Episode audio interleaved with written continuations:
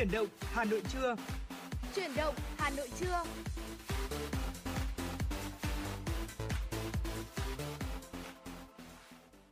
Và Thu Minh xin kính chào quý vị thính giả. Rất vui được gặp quý vị và các bạn trong chương trình Chuyển động Hà Nội trưa phát trên sóng FM tần số 96 MHz của Đài Phát thanh và Truyền hình Hà Nội.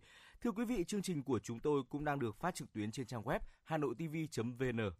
Quý vị và các bạn thân mến, chương trình của chúng tôi cũng đang được phát trực tiếp với chủ đề tin tức và âm nhạc. Quý vị hãy giữ sóng và cùng tương tác với chúng tôi thông qua số điện thoại nóng của chương trình 024 3773 6688 hoặc thông qua fanpage Chuyển động Hà Nội FM 96 quý vị nhé. Quý vị thính giả nếu có vấn đề quan tâm, muốn chia sẻ hoặc là mong muốn được tặng bạn bè, người thân một tác phẩm âm nhạc yêu thích, một lời nhắn yêu thương, hãy tương tác với chúng tôi qua số điện thoại 0243 773 6688.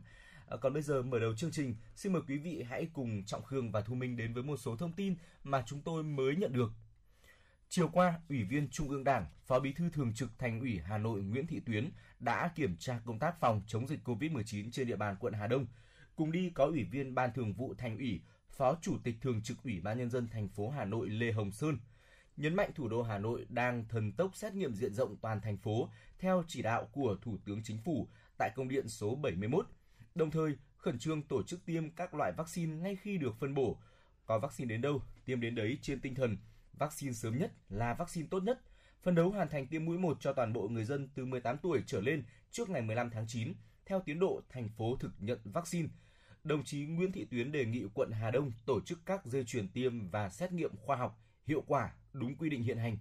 Đặc biệt, bảo đảm thực hiện nghiêm thông điệp 5K của Bộ Y tế, cập nhật kịp thời dữ liệu tiêm chủng vào hệ thống dữ liệu quốc gia. Cũng trong chiều qua, tại Sở Chỉ huy Phòng chống dịch COVID-19 quận Hà Đông, Phó Bí thư Thường trực Thành ủy Nguyễn Thị Tuyến và đã họp trực tuyến với 17 phường, trực tiếp chỉ đạo công tác phòng chống dịch trên địa bàn. Phát biểu kết luận, Phó Bí thư Thường trực Thành ủy Nguyễn Thị Tuyến ghi nhận, ngay sau khi có kết luận của Ban Thường vụ Thành ủy về tăng cường công tác phòng chống dịch bệnh trên địa bàn thành phố, quận Hà Đông đã thần tốc triển khai xét nghiệm diện rộng và tiêm vaccine theo đúng chỉ đạo của Thủ tướng Chính phủ và thành phố Hà Nội, thực hiện kịp thời các chính sách an sinh xã hội, bảo đảm cung ứng đầy đủ hàng thiết yếu phục vụ người dân. Lưu ý quận Hà Đông vẫn thuộc vùng đỏ với nguy cơ cao về dịch bệnh. Phó Bí thư Thường trực Thành ủy đề nghị quận thực hiện nghiêm các quy định về giãn cách xã hội để bảo vệ thành quả phòng chống dịch mà thành phố đã nỗ lực thực hiện trong suốt thời gian vừa qua. Tại 9 khu vực phong tỏa thuộc 4 phường phải chấp hành nghiêm nguyên tắc, siết chặt kiểm soát, ai ở đâu thì ở đó, không để xảy ra lây nhiễm chéo, khắc phục tình trạng ngoài chặt trong lòng. Thưa quý vị, Hội đồng Tư vấn chuyên môn về sử dụng vaccine của Bộ Y tế đã họp và đưa ra khuyến cáo về việc tiêm kết hợp hai loại vaccine COVID-19. Thời gian vừa qua, do tình hình khan hiếm vaccine nói chung, nhiều quốc gia đã nghiên cứu và sử dụng các liệu trình tiêm kết hợp hai loại vaccine cùng công nghệ hoặc khác công nghệ sản xuất, căn cứ theo loại vaccine sẵn có tại từng thời điểm. Xuất phát từ tình hình thực tế, nhu cầu sử dụng vaccine nhằm mục đích tăng độ bao phủ, tiêm sớm và đúng lịch để phòng chống dịch, Hội đồng Tư vấn chuyên môn về sử dụng vaccine của Bộ Y tế đã họp và đưa ra khuyến cáo. Trong trường hợp bất khả kháng khi nguồn cung vaccine COVID-19 mũi 1 đã tiêm không đủ để tiêm mũi 2, thì có thể sử dụng vaccine khác để tiêm mũi 2. Cụ thể, nếu tiêm mũi 1 vaccine do AstraZeneca sản xuất, thì có thể tiêm mũi 2 bằng vaccine do Pfizer hoặc Moderna sản xuất.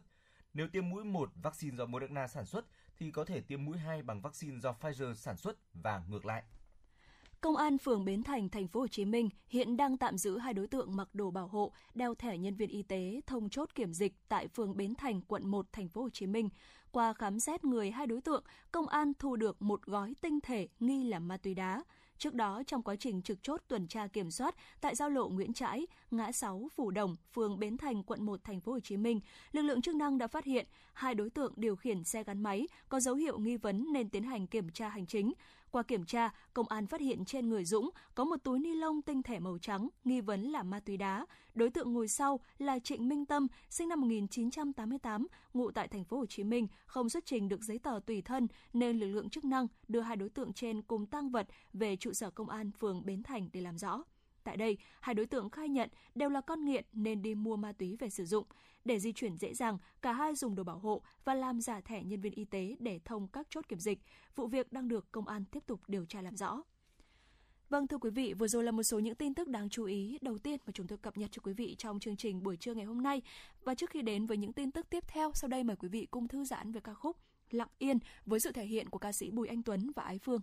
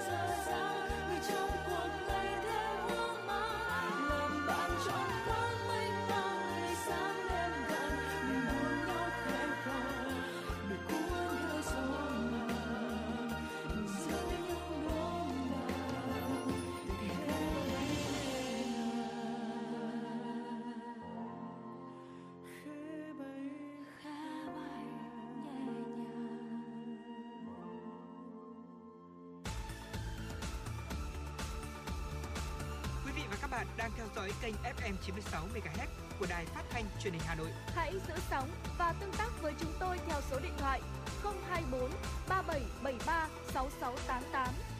FM 96 đồng hành trên mọi nẻo đường.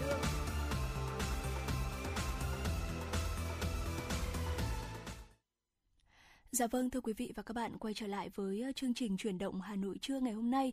Như Thu Minh cũng như là Trọng Khương đã chia sẻ trong buổi sáng nay, đó chính là trong tình hình dịch bệnh căng thẳng như thế này thì tất cả chúng ta đều nhận được rất là nhiều những cái lời khuyên hữu ích liên quan tới sức khỏe, đúng không ạ? Và ngay sau đây thì chúng tôi cũng muốn chia sẻ tới cho quý vị một lời khuyên nữa, đó chính là tất cả mọi người, dù chúng ta đang ốm đau hay là khỏe mạnh, thì các bác sĩ cũng đều khuyên là chúng ta nên kiểm tra 5 chỉ số sức khỏe. Đầu tiên, đó chính là huyết áp. Thưa quý vị, huyết áp là một chỉ số cực kỳ quan trọng đối với sức khỏe của tất cả chúng ta.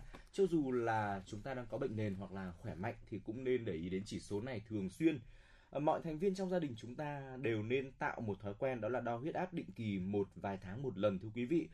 Vì là bệnh cao huyết áp có thể xuất hiện bất cứ thời điểm nào trong tương lai và đang có xu hướng ngày càng trẻ hóa. Với người đã được chẩn đoán là cao huyết áp, thói quen đo huyết áp đều đặn mỗi ngày rồi ghi lại giúp hỗ trợ bệnh nhân cũng như là bác sĩ trong việc kiểm soát huyết áp, thay đổi thói quen, lối sống và điều chỉnh thuốc men hợp lý. Ngoài ra, đo huyết áp tại nhà giúp bác sĩ chẩn đoán phân biệt giữa bệnh cao huyết áp với tình trạng tăng huyết áp dữ dội do hội chứng áo choàng trắng, là tình trạng huyết áp chỉ tăng khi đo ở các cơ sở y tế do tâm lý lo lắng, sợ thầy thuốc và bệnh viện. Dạ vâng ạ. Và chỉ số thứ hai đó chính là cân nặng. Cân nặng thì phản ánh rất là nhiều về tình trạng sức khỏe nói chung của chúng ta. Ở độ tuổi trưởng thành thì khi mà cân nặng của chúng ta thay đổi thì cũng đồng nghĩa với việc là đang có sự thay đổi về thể chất và cả những cái sự chuyển hóa ở trong cơ thể của chúng ta nữa. Và khi cân nặng của chúng ta tăng quá nhanh thì chúng ta cũng cần phải lưu ý lại cái chế độ dinh dưỡng và cái thói quen vận động thể dục thể thao. Còn khi mà cân nặng giảm bất thường thì chúng ta cũng cần phải lưu tâm để đi kiểm tra sức khỏe định kỳ. Và trong đó thì có những cái bệnh lý ví dụ như là tiểu đường này hay là ung thư thì cũng sẽ là những cái bệnh lý mà thường làm cho cơ thể của chúng ta sụt giảm cân nặng rất là nhanh trong một thời gian ngắn. Chính vì vậy, đây cũng là một cái chỉ số mà chúng ta cần phải kiểm tra định kỳ. Tiếp theo thì chúng ta nên để ý đến một chỉ số nữa, đó chính là vòng bụng. Điều này thì có lẽ là các chị em phụ nữ sẽ quan tâm nhiều hơn đây. Thưa quý vị, khi mà cơ thể chúng ta có chỉ số khối cơ thể BMI bình thường thì việc kiểm tra vòng bụng cũng rất là quan trọng. Vì nhiều người bị béo bụng đồng nghĩa với khả năng cao là cơ thể đang quá nhiều mỡ nội tạng. Đây là một loại mỡ rất là không tốt cho cơ thể của chúng ta, đặc biệt là chúng liên quan mật thiết đến các biến cố tim mạch như là cao huyết áp, đột quỵ, phồng lóc động mạch chủ và cả tiểu đường. Vòng eo thì nên duy trì dưới 94cm ở nam giới và dưới 80cm ở nữ giới mọi người nhé. Cách đo vòng eo đúng như sau ạ. Chúng ta chọn điểm giữa đường nối giữa điểm thấp nhất xương sườn số 12 là xương sườn cuối và mào chậu cùng bên, rồi lấy thước dây đo vùng bụng qua vị trí này, ở thì cuối thì thở ra. Lưu ý không để dây quá lỏng hay là quá chặt, không xoắn vặn và không đo sau khi ăn no hay là đang mang bầu. Dạ vâng, còn chỉ số tiếp theo mà chúng ta cũng cần phải kiểm tra định kỳ đó chính là đường máu ạ. Hiện nay thì có khoảng 50% các trường hợp bị tiểu đường mà không hề hay biết với cái bệnh lý này, thường xuyên xuất hiện và phát triển một cách âm thầm. Đó cũng chính là lý do vì sao mà chúng ta nên tạo cái thói quen đó là đi kiểm tra đường máu tầm 6 tháng một lần. Hơn nữa, nếu như mà chúng ta phát hiện được những cái rối loạn đường máu sớm thì hoàn toàn có thể thay đổi được. Nó sẽ dựa vào những cái điều chỉnh về lối sống này, ăn uống này và cả tập luyện thể dục thể thao nữa, cũng như là sẽ tránh được những cái biến chứng nguy hiểm nếu như mà để cái bệnh tiểu đường tiến triển một thời gian rồi chúng ta mới phát hiện ra nó. Tiếp theo thì một chỉ số cực kỳ quan trọng đối với cơ thể của chúng ta, và cái này thì lại liên quan đến cánh mày râu nhiều hơn, đó chính là mỡ máu. Mỡ máu cao là tình trạng rối loạn chuyển hóa lipid rất thường gặp hiện nay, và đây cũng là nguyên nhân gốc rễ của nhiều những biến cố sức khỏe nghiêm trọng như là cao huyết áp, nhồi máu cơ tim hay là xơ vữa động mạch, tai biến mạch máu não. Xét nghiệm mỡ máu là một thông số rất là quan trọng, giúp bác sĩ định hướng được nguy cơ bệnh tật, cũng như đưa ra những lời khuyên về dinh dưỡng, lối sống giúp chúng ta có một cơ thể khỏe mạnh. Và nếu ai đang ở trong tình trạng là chúng ta hay phải nhậu nhẹt này, hay phải tiếp khách này, thì Trọng Khương nghĩ rằng là quý vị nên thường xuyên đi kiểm tra chỉ số về mỡ máu để sớm có thể là biết được tình trạng mỡ máu trong cơ thể của chúng ta, mỡ nội tạng ra sao, và từ đó thì có hướng điều trị cũng như là điều chỉnh ngay lập tức hợp lý về chế độ dinh dưỡng cũng như là chế độ sinh hoạt của mình. Dạ vâng, thưa quý vị, và vừa rồi là một số những cái chỉ số mà chúng tôi khuyên là chúng ta nên kiểm tra một cách định kỳ, và cái việc kiểm tra sức khỏe định kỳ nó cũng rất là quan trọng, đúng không ạ? Trong đó bao gồm cả những cái chỉ số mà chúng tôi vừa nêu ra, và mong rằng là nó sẽ hữu ích cho quý vị, đặc biệt là trong thời điểm mà chúng ta dường như là có một cái sự quan tâm rất là cao đối với sức khỏe của bản thân mình, đúng không ạ? Chính xác là như vậy. Và hy vọng rằng là với những chia sẻ của chúng tôi vừa rồi thì quý vị đã có thêm cho mình những kiến thức, những kinh nghiệm hữu ích để chăm sóc, bảo vệ và nâng cao sức khỏe của mình cũng như là của những người thân trong gia đình. Dạ vâng, còn ngay bây giờ thì Thu Minh và Trọng Khương xin được tiếp tục gửi tới quý vị những thông tin. Thủ tướng yêu cầu các địa phương thực hiện giãn cách xã hội, tăng cường giãn cách xã hội, phải hoàn thành mục tiêu xét nghiệm toàn dân trước ngày 15 tháng 9 năm 2021 để loại trừ nguồn lây ra khỏi cộng đồng, tổ chức thần tốc việc xét nghiệm theo hướng dẫn của Bộ Y tế, rút ngắn tần suất xét nghiệm dài nhất là từ 2 cho đến 3 ngày trên một lần tại những địa bàn có nguy cơ cao, rất cao, dài nhất là 5 đến 7 ngày trên một lần tại các địa bàn còn lại để phát hiện sớm nguồn lây, nhằm cách ly, khoanh vùng, dập dịch kịp thời, hạn chế phong tỏa trên phạm vi rộng và thực hiện tốt việc chăm sóc, điều trị người nhiễm COVID-19 tại những nơi thực hiện giãn cách xã hội và tăng cường giãn cách xã hội theo chỉ thị số 16, phải triển khai ngay trạm y tế lưu động. Đối với các địa phương còn lại, phải có kế hoạch, phương án tổ chức trạm y tế lưu động tại xã, phường, thị trấn để sẵn sàng cho tình huống xuất hiện các ca nhiễm trong cộng đồng. Thực hiện ngay việc tiêm vaccine khi được phân bổ, tiêm cho lực lượng tuyến đầu, các lực lượng tham gia phòng chống dịch, ưu tiên tiêm cho người cao tuổi, người có bệnh lý nền, phụ nữ có thai và các đối tượng khác theo quy định. Lãnh đạo tỉnh, thành phố, quận, huyện phải tăng cường kiểm tra, giám sát xã, phường, thị trấn để kịp thời phát hiện, chấn chỉnh, khắc phục các tồn tại, hạn chế, yếu kém, bảo đảm theo phương châm mỗi xã, phường thật sự là một pháo đài, mỗi người dân thật sự là một chiến sĩ và sẵn sàng cho các tình huống dịch bệnh có thể xảy ra. Thưa quý vị, Bộ trưởng Bộ Giáo dục và Đào tạo Nguyễn Kim Sơn cho biết ở những địa phương dịch COVID-19 diễn biến phức tạp, Bộ sẽ điều chỉnh thời gian kết thúc năm học, thậm chí phương pháp thi hết cấp, đầu cấp, thi tốt nghiệp trung học phổ thông. Bộ trưởng Nguyễn Kim Sơn khẳng định tất cả những địa phương có dịch bệnh diễn biến phức tạp thì Bộ sẽ điều chỉnh về thời gian kết thúc năm học, thậm chí phương pháp thi hết cấp, đầu cấp, thi tốt nghiệp trung học phổ thông, tuyển sinh đại học trên tinh thần tạo điều kiện tối đa cho học sinh, không để các em thiệt thòi. Phó Thủ tướng Vũ Đức Đam đề nghị Bộ Giáo dục và Đào tạo khẩn trương biên soạn học liệu trực tuyến cho lớp 2 và lớp 6 theo chương trình sách giáo khoa mới. Phó Thủ tướng cũng đề nghị Bộ Giáo dục và Đào tạo cần tiếp tục chú trọng giảm tải khi thiết kế các chương trình học trực tuyến, học trên truyền hình, nhất là ở bậc tiểu học theo hướng học mà chơi, chơi mà học. Có hướng dẫn chi tiết về việc tổ chức giờ giảng trực tuyến, tránh hình thức hời hợt hoặc quá căng thẳng. Tiếp tục nỗ lực bảo đảm công bằng trong giáo dục, không chỉ giữa các vùng miền mà cả những nơi có dịch và không có dịch, nhất là đối tượng học sinh nghèo ở vùng có dịch. Bộ Thông tin và Truyền thông, các nhà mạng bảo đảm đường truyền phục vụ cho dạy và học trực tuyến.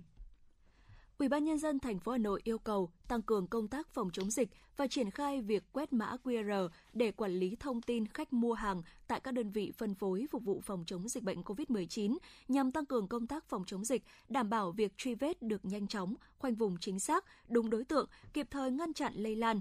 Thành phố đã triển khai thực hiện các biện pháp khai báo y tế trực tiếp hoặc quét mã QR code đối với khách hàng đến mua sắm tại các trung tâm thương mại, siêu thị, cửa hàng tiện lợi, chuỗi kinh doanh, cửa hàng kinh doanh hàng hóa thiết yếu, chợ.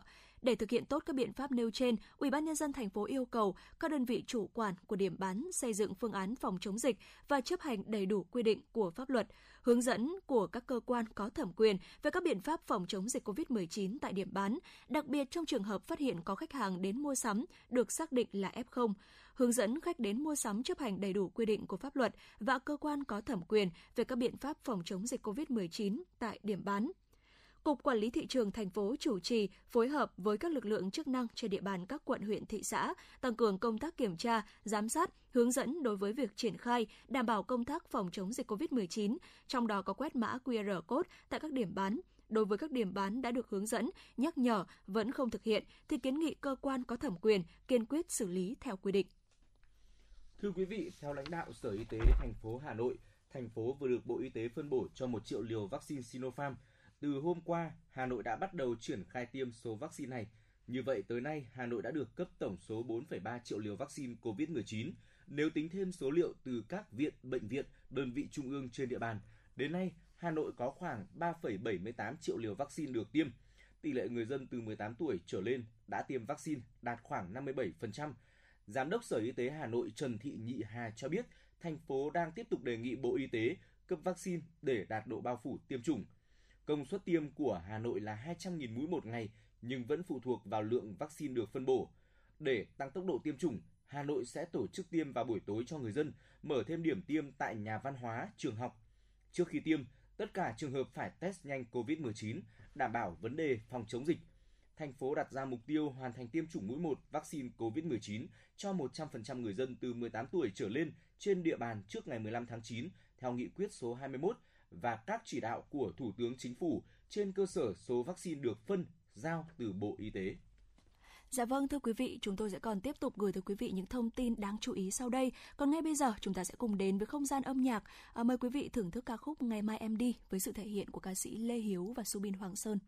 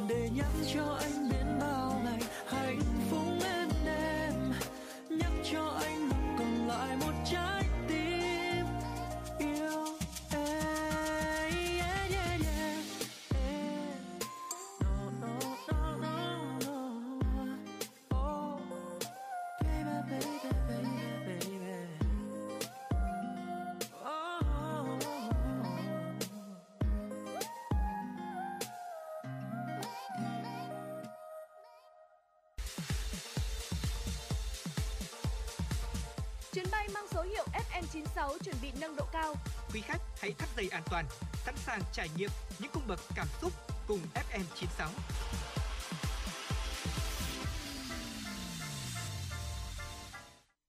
Thưa quý vị thính giả, mua sắm online là một lựa chọn phổ biến từ rất là lâu rồi vì tính tiện dụng cao. Và trong thời điểm hiện tại thì nó thậm chí còn là lựa chọn gần như là duy nhất ở một số khu vực. Bởi vì là dịch bệnh nên là chúng ta không thể nào ra ngoài mua sắm được. Dạ. Vậy thì làm sao để kiểm soát chi tiêu và tiết kiệm tiền trước những cám dỗ trên các trang thương mại điện tử đây ạ? Dạ vâng ạ. Trước kia thì chúng ta có thể tạm chia thế giới thành hai nhóm người. Thứ nhất đấy là nhóm thích mua sắm trên mạng và thứ hai là một nhóm người thích ra cửa hàng để chúng ta có thể tận mắt kiểm tra sản phẩm, dùng thử, hỏi thêm thông tin và đôi khi là để trả giá nữa. Thế nhưng mà nhiều người cho rằng là mua sắm trực tiếp thì sẽ dễ kiểm soát và tiết kiệm tiền hơn là mua sắm online. Và giờ đây do đại dịch Covid-19 cho nên là chúng ta dường như là cũng không có nhiều cái lựa chọn như vậy nữa và hầu hết là mọi người đã chuyển sang cái hình thức đó chính là mua sắm online trên các sàn thương mại điện tử. Và ngày hôm qua là ngày 9 tháng 9 ấy ạ, không biết anh Khương có săn sale không ạ? Chắc chắn là có rồi. Hôm qua thì tôi có rình và săn sale trên một số trang thương mại điện tử và cũng phải khá là cực nhọc, nhưng mà tuy nhiên thì cũng đã chọn được cho mình một số những mặt hàng mà tâm đắc rồi. Dạ.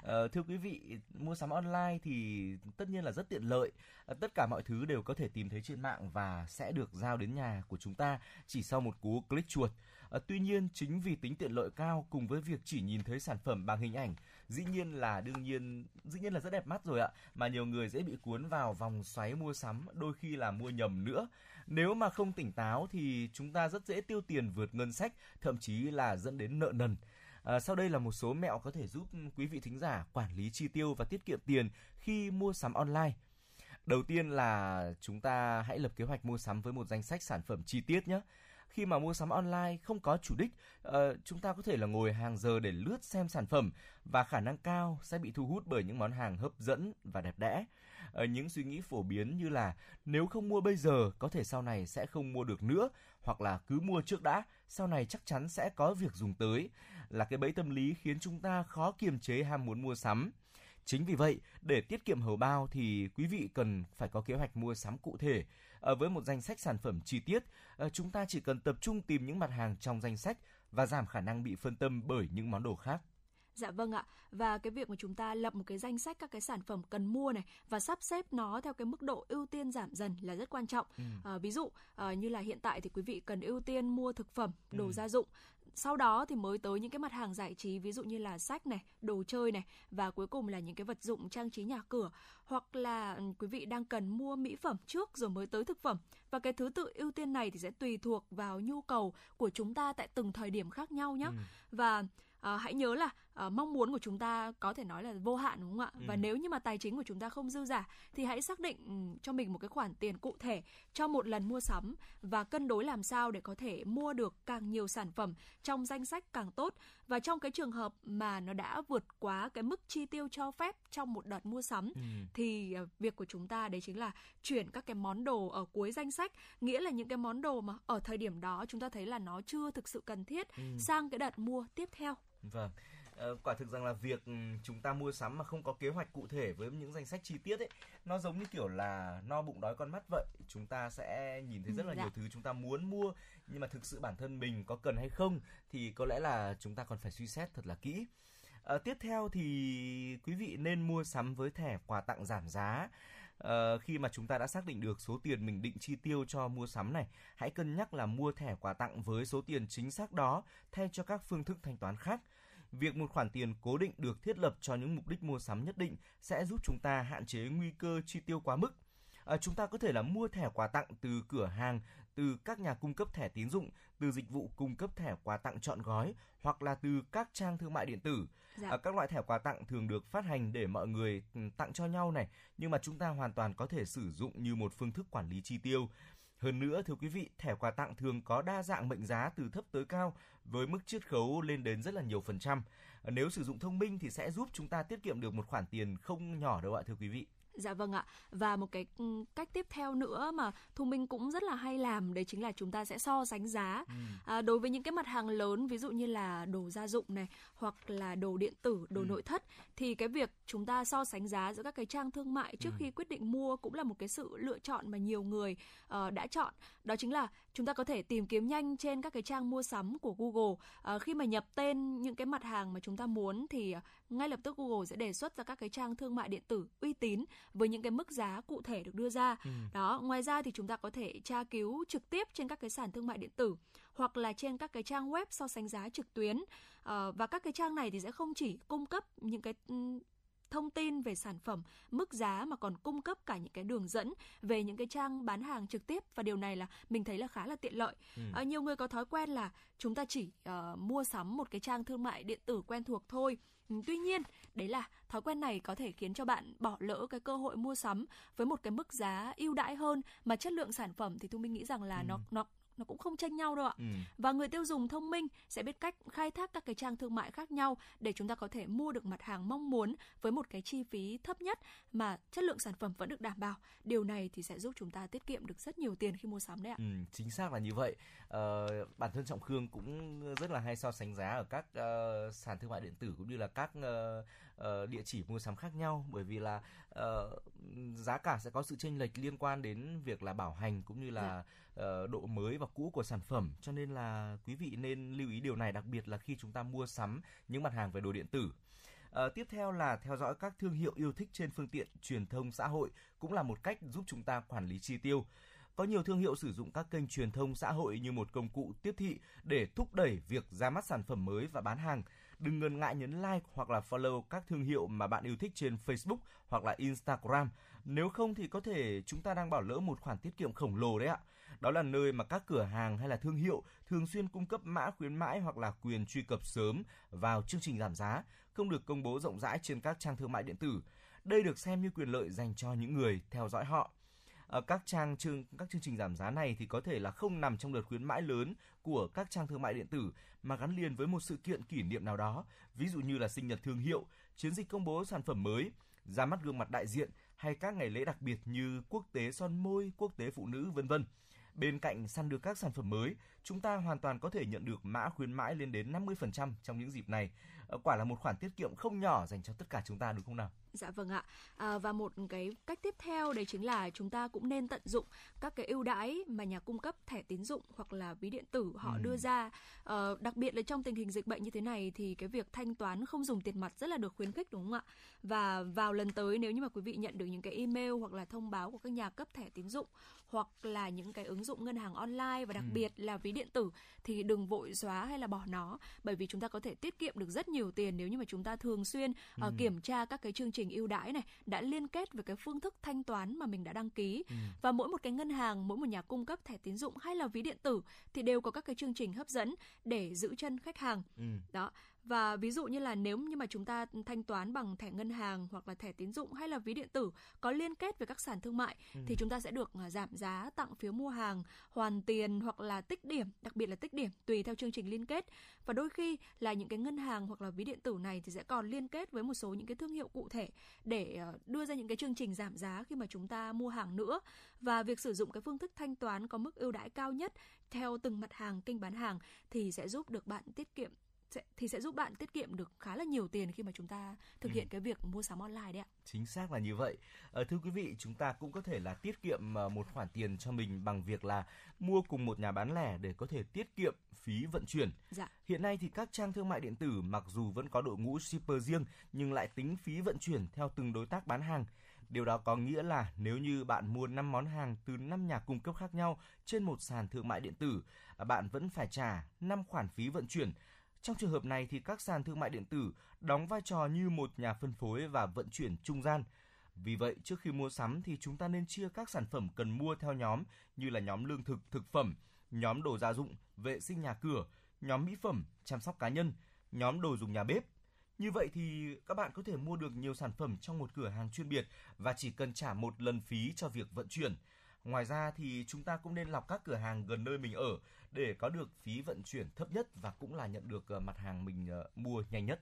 Dạ vâng ạ. Và bên cạnh đó thì để giảm cái giá phí vận chuyển đi thì những cái sàn thương mại điện tử thì cũng có liên kết với những cái ví điện tử như Thu Minh cũng vừa nói, và họ cũng đưa ra rất nhiều những cái mã giảm giá để chúng ta có thể giảm cước phí vận chuyển một cách thấp nhất, đúng không ạ? Chính xác. Dạ vâng ạ. Và một cái cách tiếp theo để chúng ta có thể quản lý chi tiêu của mình một cách hợp lý hơn, thông minh hơn khi mà chúng ta mua sắm online, đấy chính là chúng ta cũng cần phải có một cái hình thức gọi là săn sale thông minh. Dường như là cái cụm từ này nó đã trở thành một cái thuật ngữ rất là quen thuộc đối với các cái tín đồ mua sắm online. Ngày hội siêu sale này là những cái ngày hội diễn ra thường xuyên và được mong chờ nhất trên các sàn thương mại điện tử, và có rất nhiều những cái lý do để có thể giảm giá, để có thể sale, ví dụ như là Giáng sinh nè, hay là Tết Nguyên đán, Valentine, ngày lễ 30 tháng 4 mùng 1 tháng 5, rồi ngày lễ Quốc khánh, rồi Black Friday, vân vân, và kể cả là ngày khai giảng cũng vậy. Và chưa kể là có những cái cặp số trùng trong tháng hiện nay thì cũng được các cái sàn thương mại điện tử chọn để làm ngày siêu sale, ví dụ như là ngày mùng 8 tháng 8 hay là ngày hôm qua là ngày mùng 9 tháng 9 đấy ạ. Và nói chung là ở các cái trang các cái chương trình giảm giá khuyến mại thì thường diễn ra quanh năm với một cái mục đích, đấy chính là kích cầu và thúc đẩy mua sắm. Tuy nhiên, chúng ta cũng cần phải săn sale có kế hoạch. Và nếu như mà chúng ta săn sale có kế hoạch thì chúng ta sẽ quý vị sẽ vừa thỏa mãn được cái sở thích mua sắm, lại vừa tiết kiệm được tiền của mình. Và các cái đợt sale nhỏ lẻ hàng tháng thì sẽ thường tập trung vào các cái đồ gia dụng, thực phẩm hoặc là các cái sản phẩm không quá đắt tiền với một cái mức giảm nó không quá cao. Và quý vị cũng có thể mua các cái mặt hàng cơ bản, nhu yếu phẩm trong những cái đợt sale này. Các cái đợt giảm giá sâu thì thường diễn ra vào cuối năm hoặc là vào lúc chuyển mùa. Đó, hoặc là quý vị cũng có thể lên kế hoạch để mua quần áo cho cả năm này vào những cái dịp sale lớn, ví dụ như là Black Friday này, hoặc là mua những cái món đồ điện tử yêu thích vào những cái ngày như là ngày Cyber Monday, hoặc là mua mỹ phẩm vào những cái dịp lễ Valentine, hoặc là chúng ta canh các cái đợt giảm giá khác. Và những cái đợt xả kho thì thường sẽ có mức giảm giá lên tới 90%, thường là nó sẽ diễn ra vào cuối năm hoặc là đầu năm, đúng không ạ? Và chúng ta có thể hoàn toàn tìm được những cái món hời nếu như mà chúng ta đợi và có một cái sự chuẩn bị trước đến những cái ngày như thế này. Thưa quý vị thính giả, vừa rồi là một số những mẹo để giúp chúng ta có thể là tiết kiệm hầu bao của mình trong việc mua sắm online. Trong tình hình đại dịch Covid-19 vẫn còn diễn biến phức tạp như thế này, thì việc mà chúng ta gắn liền với máy tính để có thể lựa chọn mua sắm những mặt hàng thiết yếu cho gia đình là việc rất cần thiết. Tuy nhiên thì thông qua những chia sẻ vừa rồi của chúng tôi, cũng rất là mong quý vị thính giả sẽ có được cho mình thêm một chút ít những kinh nghiệm để chúng ta có thể là mua sắm làm sao thật là hợp lý và tiết kiệm chi phí cho cả gia đình. Và ngay bây giờ thì chúng ta sẽ cùng dành thời gian để có thể thư giãn ít phút với ca khúc có tựa đề Thì Em Vẫn Thế qua tiếng hát của Tóc Tiên. Sau đó thì Trọng Khương và Thu Minh sẽ quay trở lại và đồng hành cùng quý vị.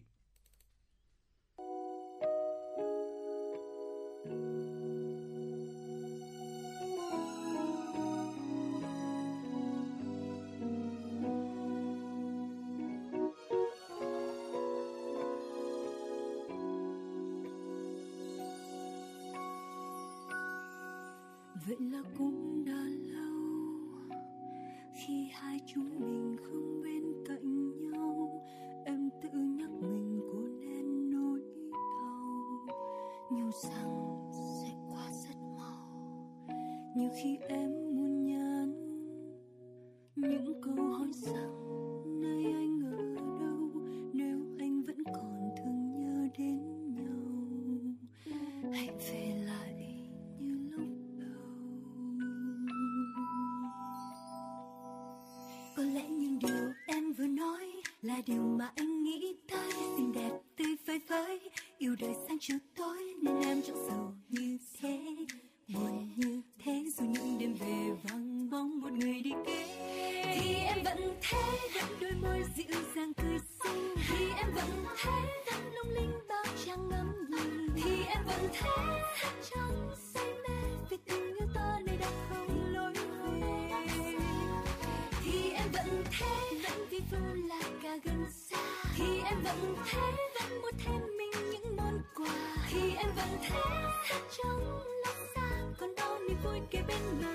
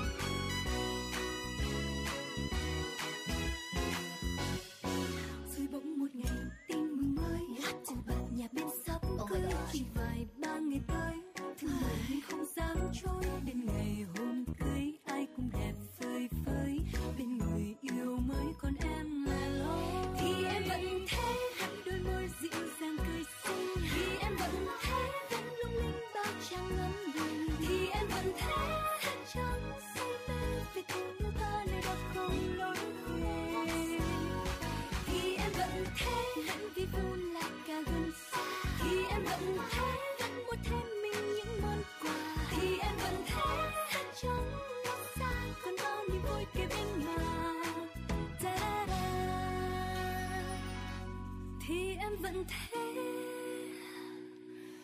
thì em vẫn thế,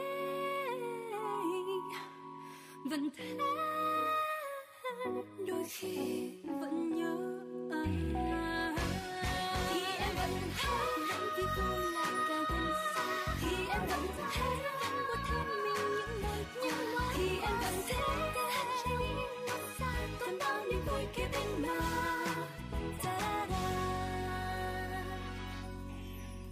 Rồi bỗng một ngày anh lại đến, dịu dàng ánh mắt chiều mến, trong lòng em bỗng thấy tim mình lại rung động đấy, khi bàn tay ấy đưa em vội cầm lấy, bởi vì con gái nên chẳng thể giấu ai nhớ thương bao ngày.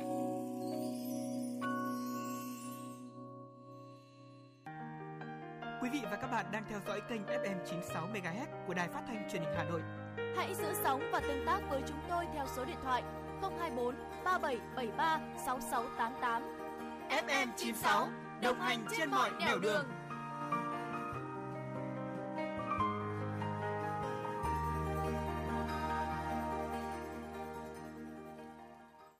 Thưa quý vị, vừa rồi là một ca khúc cũng khá là vui tươi đến từ giọng ca của ca sĩ Tóc Tiên.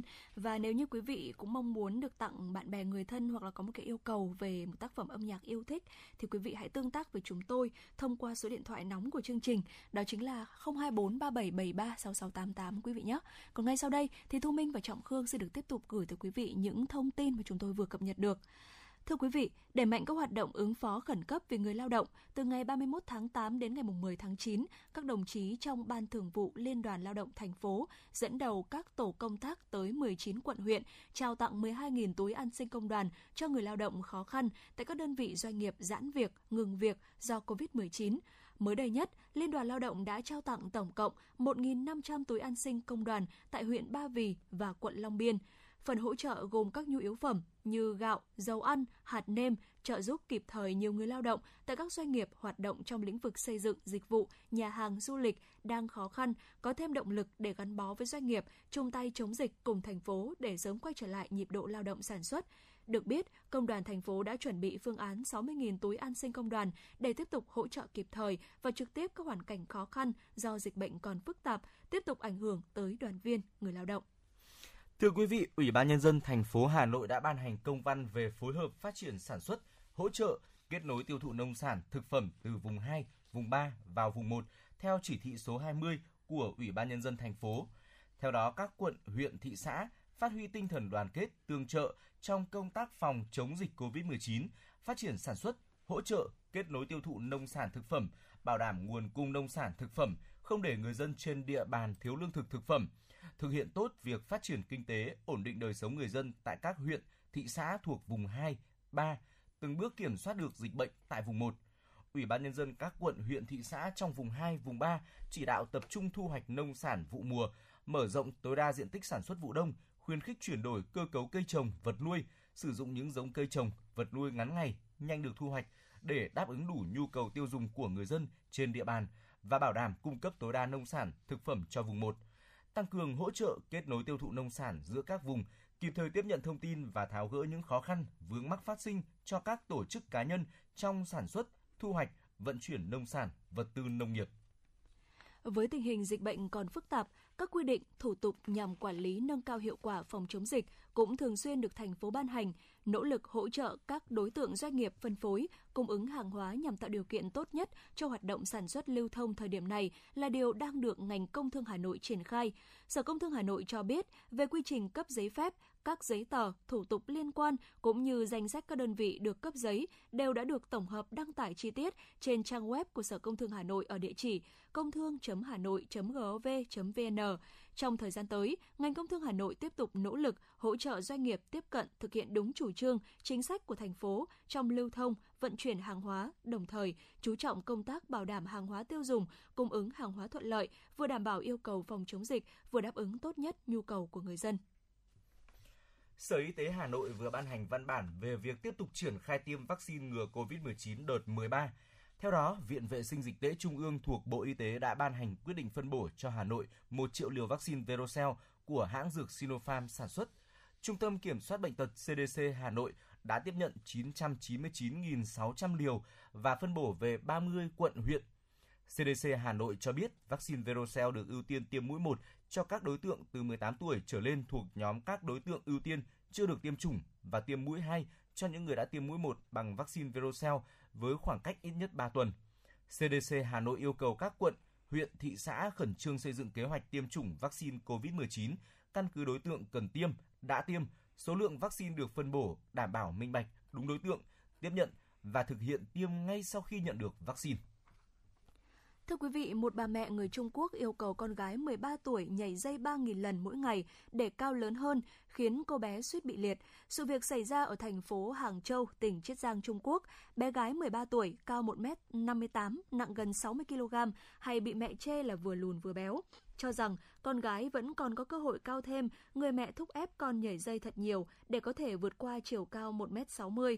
Mỗi ngày, người mẹ ép con gái nhảy dây 3.000 lần. Không ngờ cách đây vài ngày, bé gái cảm thấy đầu gối trái đau nhức, bước đi khó khăn và van xin mẹ đưa mình đến bệnh viện khám.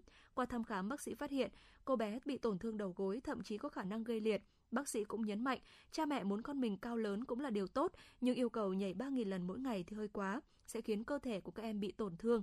Xét từ góc độ tiện lợi của việc tập luyện nhảy dây, quả thực là một lựa chọn tốt, nhưng nên kiểm soát lượng vận động, chỉ nhảy từ 1.000 đến 2.000 lần mỗi ngày. Khi nhảy dây, nên đi giày thể thao, loại giày có khả năng chống va đập mạnh.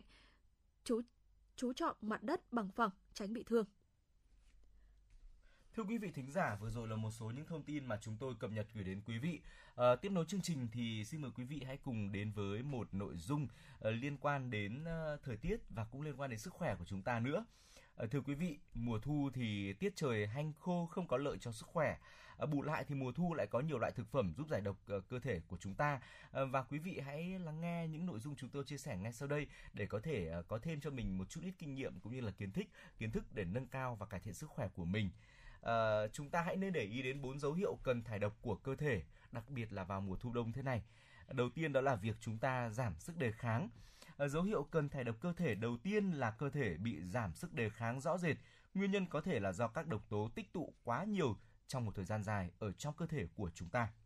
Dạ vâng ạ, và cái dấu hiệu thứ hai đấy chính là dấu hiệu là miệng của chúng ta bị hôi, có thể là do vi khuẩn hoặc là do mảnh vụn thức ăn bám ở trong miệng, hoặc là do chúng ta vệ sinh răng miệng kém này, cặn bã, vi khuẩn đọng ở nếp gấp đường ruột, khoang miệng, và tất cả những yếu tố này thì có thể là gây nên cái tình trạng như vừa rồi. Và quý vị hãy dùng cái miếng cạo lưỡi để bỏ bớt những cái vi khuẩn và nấm men bám trên lưỡi, và uống nhiều nước, dùng những cái thảo mộc như là rau mùi tây, thì là đinh hương để khắc phục tình trạng này.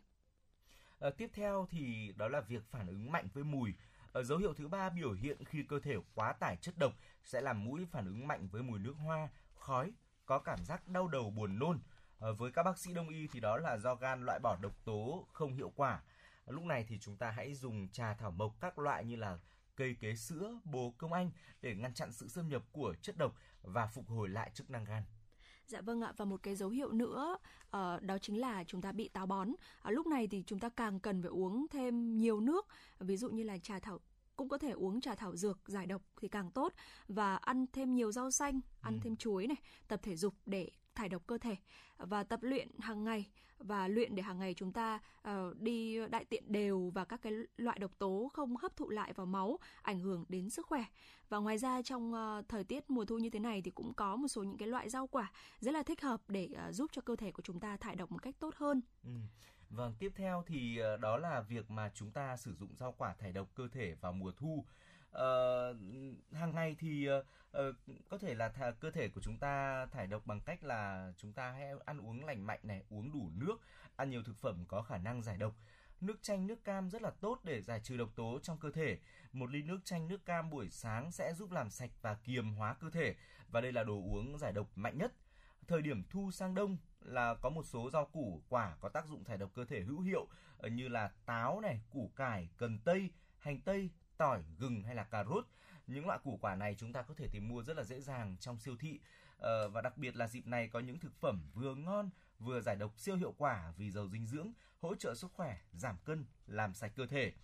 Cụ thể như sau, đầu tiên chúng ta hãy sử dụng đến quả lựu ạ. Quả lựu thì giàu vitamin, chống ung thư tốt. hạt lựu giúp thải độc cơ thể, còn giúp giảm cholesterol và nguy cơ đột quỵ, hỗ trợ kiểm soát cân nặng và cũng giúp bổ sung nước rất là nhiều cho cơ thể chúng ta. Dạ vâng ạ, loại quả thứ hai đó chính là táo. Táo rất là giàu chất xơ và có thể hút quét những cái độc tố ra khỏi ruột. Ở trong táo thì có chất axit glucaric đào thải được cả hóa chất và chất phụ gia ở trong thực phẩm nữa. Tiếp theo là củ cải đường. Củ cải đường phong phú các chất chống oxy hóa, chống viêm, giàu folate, kali, chất xơ, hỗ trợ giải độc cho cơ thể. Chúng ta nên ăn sống vì nấu chín dưỡng chất sẽ bị mất đi. Tiếp theo là khoai lang. Khoai lang thì rất là giàu vitamin A, các chất chống oxy hóa, kháng viêm nên giải độc rất tốt, còn giúp hỗ trợ giảm cân, đặc biệt là rau lang ngăn ngừa táo bón. Và chúng ta cũng đừng quên củ gừng ạ. Củ gừng thì giúp xoa dịu hệ thống tiêu hóa, giàu các chất chống oxy hóa và các hợp chất chống viêm, tăng cường hệ miễn dịch, giúp giải độc qua bài tiết. Dạ vâng ạ. Và còn có cả măng tây này, hành tây hay là cà rốt cũng tiêu độc rất là tốt. Củ cải thì sẽ giàu vitamin C, canxi, phốt pho hoặc là carbon hydrate, rất là có lợi và giúp tiêu độc.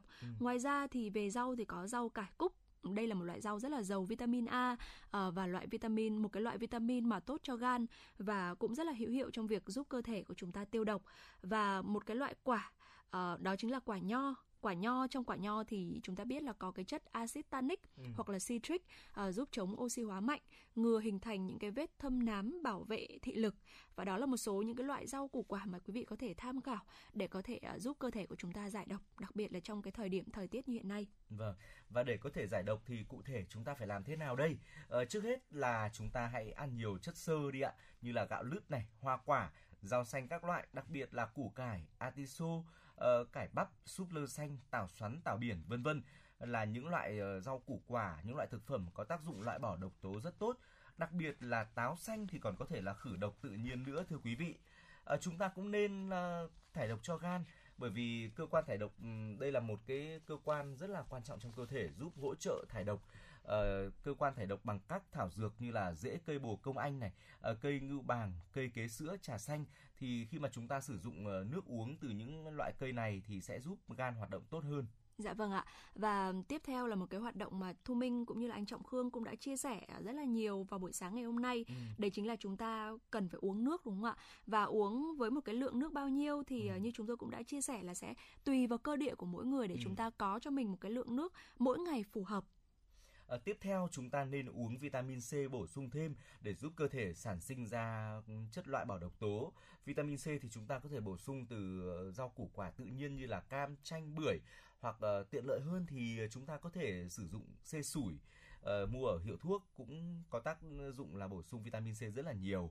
Ngoài ra thì chúng ta nên tắm hơi giúp cơ thể loại bỏ chất độc qua mồ hôi, thường xuyên massage lành mạnh, tập thể dục yoga, khí công khoảng 30 đến 1 giờ một ngày, 30 phút đến 1 giờ một ngày rất là tốt để loại bỏ độc tố và cải thiện lưu thông máu. Dạ vâng ạ. Và các bà nội trợ thì cần chọn tất cả những cái loại thực phẩm trên một cách an toàn và nên chọn những cái thực phẩm hữu cơ này, các cái loại trái cây, rau củ quả có vỏ để chúng ta giảm bớt những cái nguy cơ từ thuốc trừ sâu hoặc là độc chất toàn, bởi vì chất độc dioxin thuốc trừ sâu thì có thể xâm nhập vào cơ thể thông qua đường ăn uống.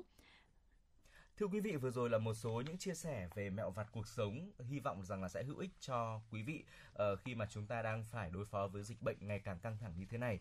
Việc chúng ta có thêm kinh nghiệm để chăm sóc và cải thiện sức khỏe là một điều Trọng Khương nghĩ rằng tương đối là cần thiết. Quay trở lại với chương trình ạ, lúc này thì chúng tôi muốn chia sẻ với quý vị một thông tin mà đây cũng là một tín hiệu rất là vui và tích cực trong thời điểm mà cả nước đang chung sức để chống lại dịch Covid-19.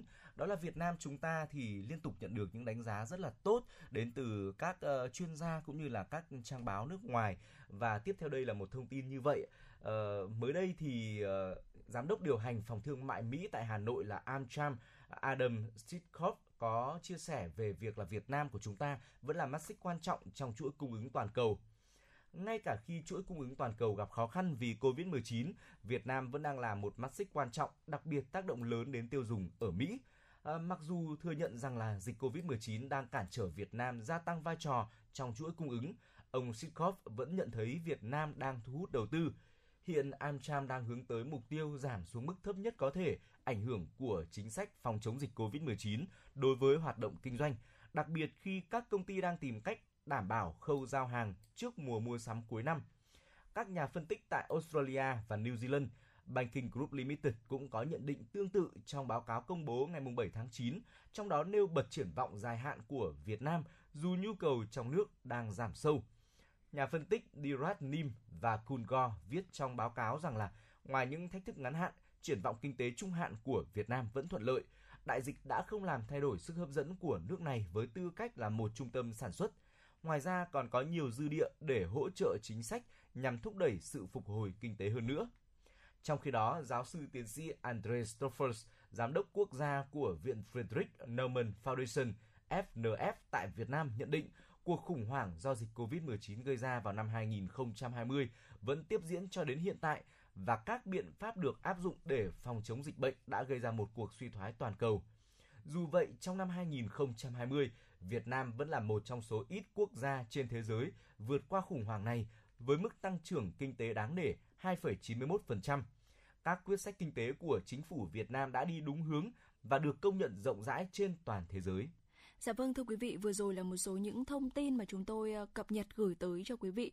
Quý vị hãy giữ tần số và chúng tôi sẽ tiếp tục quay trở lại để mang tới cho quý vị những thông tin, những tin tức hữu ích khác có trong buổi trưa ngày hôm nay. Còn ngay sau đây, chúng ta sẽ cùng thư giãn với một ca khúc trước khi đến với khung giờ thứ 2 của chương trình, ca khúc Mùa Thu Cho Em với giọng ca của Trinh.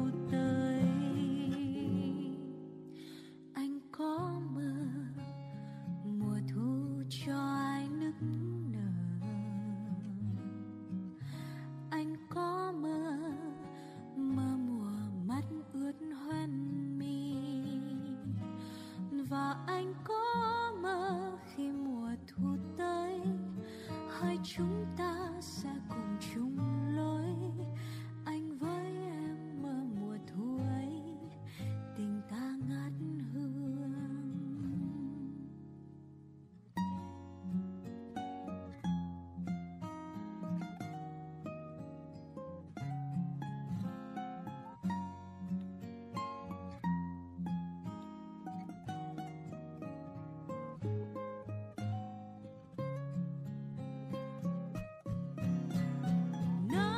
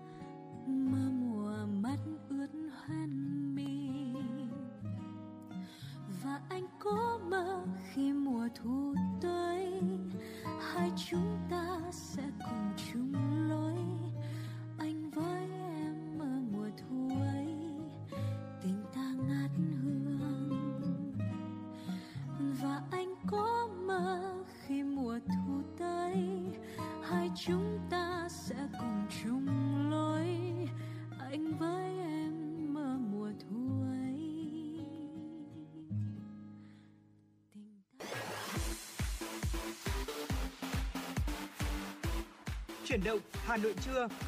Chuyển động Hà Nội trưa.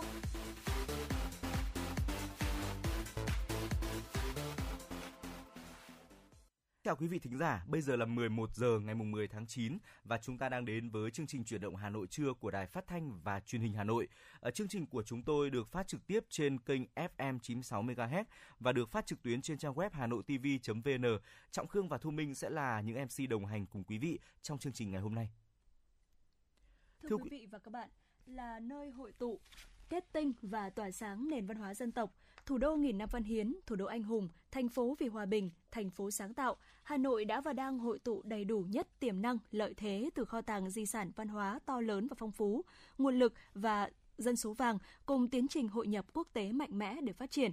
Điều này đặt ra trọng trách lớn đối với thành phố, làm sao thực sự xứng đáng là trung tâm văn hóa lớn, tiêu biểu của đất nước, hiện thực hóa tầm nhìn, trở thành trung tâm lớn về kinh tế, có sức cạnh tranh trong nước, khu vực và quốc tế. Nhưng trước hết sẽ là phần tổng hợp tin tức mà phóng viên Thùy Chi của chúng tôi vừa cập nhật. Mời quý vị và các bạn cùng theo dõi. Trưởng Ngoại giao Trung Quốc Vương Nghị sẽ thăm Việt Nam từ ngày 10 đến 12 tháng 9. Ở trong chuyến thăm, Ủy viên Quốc vụ, Bộ trưởng Ngoại giao Trung Quốc Vương Nghị sẽ cùng Phó Thủ tướng Thường trực Phạm Bình Minh đồng chủ trì phiên họp lần thứ 13 của Ủy ban Chỉ đạo Hợp tác song phương Việt Nam-Trung Quốc, cũng như có cuộc hội đàm quan trọng với Bộ trưởng Ngoại giao Bùi Thanh Sơn và chào xã giao lãnh đạo Việt Nam. Mục đích chuyến thăm chính thức của Ủy viên Quốc vụ, Bộ trưởng Ngoại giao Trung Quốc Vương Nghị là thúc đẩy quan hệ hợp tác, đối tác chiến lược toàn diện Việt Nam-Trung Quốc tiếp tục phát triển, đạt được những thành tích mới vì lợi ích của nhân dân hai nước, vì hòa bình, ổn định, hợp tác và phát triển của hai quốc gia cũng như của khu vực và thế giới. Về Ủy ban Chỉ đạo Hợp tác song phương Việt Nam-Trung Quốc, đây là hội nghị thường niên giữa hai nước. Tại hội nghị này, lãnh đạo và các cơ quan ban ngành hai bên sẽ gặp gỡ, trao đổi trực tiếp các vấn đề trong quan hệ hai nước nhằm tháo gỡ những tồn tại khó khăn, thúc đẩy quan hệ Việt Nam-Trung Quốc. Chiều qua, tại trụ sở Chính phủ, Phó Thủ tướng Chính phủ Vũ Đức Đam, Phó trưởng Ban Chỉ đạo Quốc gia phòng chống dịch COVID-19, chủ trì cuộc làm việc với lãnh đạo Bộ Y tế, Bộ Khoa học và Công nghệ, đại diện Ban Tuyên giáo Trung ương, Văn phòng Chính phủ, lãnh đạo các nhà khoa học chuyên gia của Viện Hàn lâm Khoa học Xã hội Việt Nam, Viện Hàn lâm Khoa học và Công nghệ Việt Nam, Tổng hội Y học Việt Nam, Liên hiệp các hội khoa học và kỹ thuật Việt Nam, Đại học Quốc gia Hà Nội về các biện pháp chống dịch trong tình hình mới, phù hợp với diễn biến trong nước. Tại cuộc làm việc, các ý kiến nhận định tình hình dịch bệnh trên toàn thế giới hiện đã có những diễn biến rất khác. Các chuyên gia nhà khoa học nhấn mạnh giải pháp giãn cách xã hội là biện pháp làm chậm, chặt đứt chuỗi lây nhiễm SARS-CoV-2. Cùng với việc nêu rõ bài học kinh nghiệm triển khai trong thời gian qua, các chuyên gia đề xuất phải tiếp tục thực hiện biện pháp giãn cách xã hội khi chưa có đủ vaccine. Việc thực hiện giãn cách xã hội phải làm nghiêm ngay từ đầu, thực chất, chuẩn bị kỹ lưỡng nhằm bảo đảm an sinh xã hội và chăm sóc y tế đầy đủ cho người dân, giữ gìn an ninh trật tự. Liên quan đến ứng dụng công nghệ trong công tác phòng chống dịch, một số ý kiến cho rằng các giải pháp công nghệ đã được triển khai nhưng vẫn còn manh mún, chưa có sự kết nối phối hợp lẫn nhau. Thêm vào đó, hoạt động thông tin truyền thông cần tiếp tục lan tỏa năng lượng tích cực từ lực lượng tuyến đầu, những F0 tham gia chăm sóc bệnh nhân COVID-19, các hoạt động hỗ trợ phòng chống dịch, chăm lo an sinh y tế cho người dân ở cơ sở. Bên cạnh đó, các chuyên gia đề cập đến việc huy động y tế tư nhân tham gia điều trị chăm sóc bệnh nhân COVID-19, cho rằng nên áp dụng tương tự việc chi trả cho y tế tư nhân như cơ sở điều trị công lập, những chi phí khác phải dựa trên nguyên tắc minh bạch và sự tự nguyện của người dân. Thưa quý vị, chiều cùng ngày, Ủy viên Trung ương Đảng, Phó Bí thư Thường trực Thành ủy Hà Nội Nguyễn Thị Tuyến đã kiểm tra công tác phòng chống dịch COVID-19 trên địa bàn quận Hà Đông. Tại Sở Chỉ huy phòng chống dịch COVID-19 quận Hà Đông, Phó Bí thư Thường trực Thành ủy Nguyễn Thị Tuyến đã họp trực tuyến với 17 phường, trực tiếp chỉ đạo công tác phòng chống dịch trên địa bàn. Phát biểu kết luận, Phó Bí thư Thường trực Thành ủy Nguyễn Thị Tuyến lưu ý quận Hà Đông vẫn thuộc vùng đỏ với nguy cơ cao về dịch bệnh. Phó Bí thư Thường trực Thành ủy đề nghị quận thực hiện nghiêm các quy định về giãn cách xã hội để bảo vệ thành quả phòng chống dịch mà thành phố đã nỗ lực thực hiện trong suốt thời gian vừa qua. Nhấn mạnh việc Hà Nội đang thần tốc xét nghiệm diện rộng toàn địa bàn theo ý kiến chỉ đạo của Thủ tướng Chính phủ và tiến hành tiêm vaccine cho người trên 18 tuổi với sự hỗ trợ của 11 tỉnh, thành phố trực thuộc Trung ương.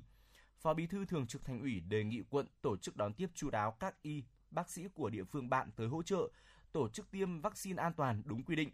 Cùng với đó, thực hiện nghiêm quy định cách ly, điều trị tập trung với F0, F1.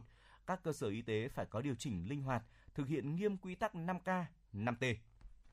Hôm qua, hơn 3.000 bác sĩ y tá điều dưỡng từ 11 tỉnh, thành phố đã về thủ đô để hỗ trợ Hà Nội thực hiện công tác tiêm chủng, xét nghiệm thần tốc cho người dân theo chỉ đạo của Thủ tướng Chính phủ tại công điện số 71 và lời mời của thành phố. Đây là việc làm ý nghĩa thể hiện tinh thần Hà Nội vì cả nước vì Hà Nội. Với sự sẻ chia đồng lòng, Hà Nội đang tập trung nỗ lực hoàn thành những mục tiêu đề ra, sớm khống chế dịch bệnh. Sở Y tế Hà Nội cho biết, thành phố đã thực hiện chiến dịch tiêm chủng, xét nghiệm thần tốc trên địa bàn thành phố.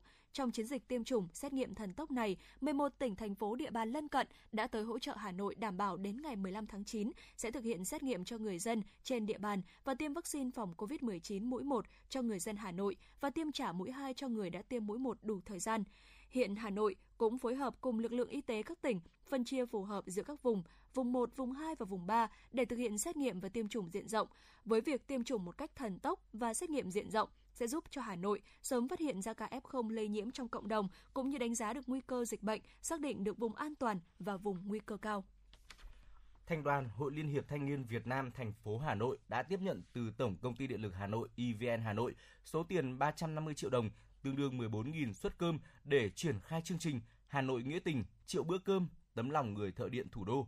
Theo đó, từ ngày 11 tháng 9, Thành đoàn Hội Liên hiệp Thanh niên Việt Nam thành phố phối hợp với Đoàn Thanh niên EVN Hà Nội tiếp tục triển khai bếp xanh thanh niên, nấu 14.000 suất cơm trao tặng bệnh nhân, lao động nghèo, sinh viên gặp khó khăn do ảnh hưởng của dịch COVID-19.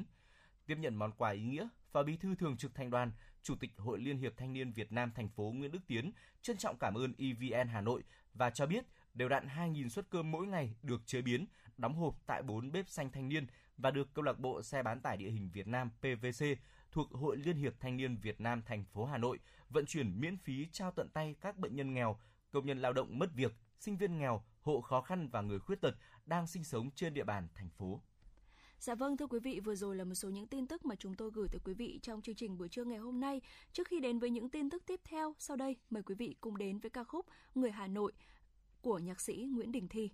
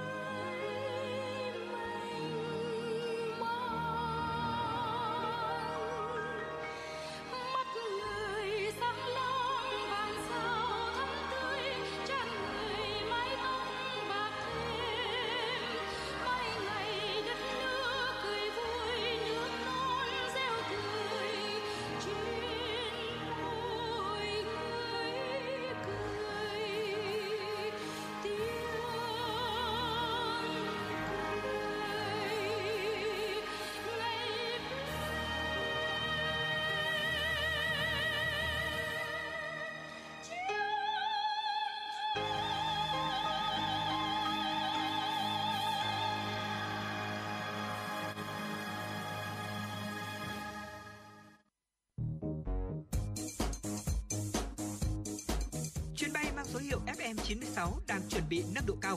Quý khách hãy thắt dây an toàn, sẵn sàng trải nghiệm những cung bậc cảm xúc cùng FM96. Thưa quý vị thính giả, quay trở lại với chương trình của chúng tôi sẽ là một số những thông tin mà các phóng viên đã cập nhật. Xin mời quý vị thính giả cùng lắng nghe. Theo tin từ Sở Y tế Hà Nội, tính từ 18 giờ chiều qua đến 6 giờ sáng nay, trên địa bàn thành phố ghi nhận 9 ca nhiễm mới, trong đó có 6 ca tại cộng đồng và 3 ca tại khu cách ly. Các ca mắc mới phân bố tại 3 quận huyện, Hai Bà Trưng có 6 ca, Thường Tín có 2 ca, Thanh Xuân có 1 ca và phân bố theo chùm ca bệnh.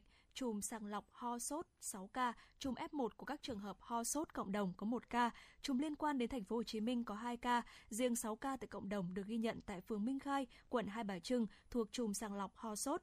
Kể từ đầu dịch đến nay, Việt Nam có 576.096 ca mắc COVID-19, đứng thứ 50 trên 222 quốc gia và vùng lãnh thổ. Trong khi với tỷ lệ số ca nhiễm trên 1 triệu dân, Việt Nam đứng thứ 158 trên 222 quốc gia và vùng lãnh thổ. Bình quân cứ 1 triệu người sẽ có 5.856 ca nhiễm. Đánh giá về chính sách an sinh đối với lao động tự do ngoại tỉnh đang tạm trú ở Hà Nội, Giám đốc Sở Lao động Thương binh và Xã hội Hà Nội Bạch Liên Hương cho biết, qua rà soát sơ bộ hiện có khoảng 106.000 lao động tự do ngoại tỉnh cư trú không cố định.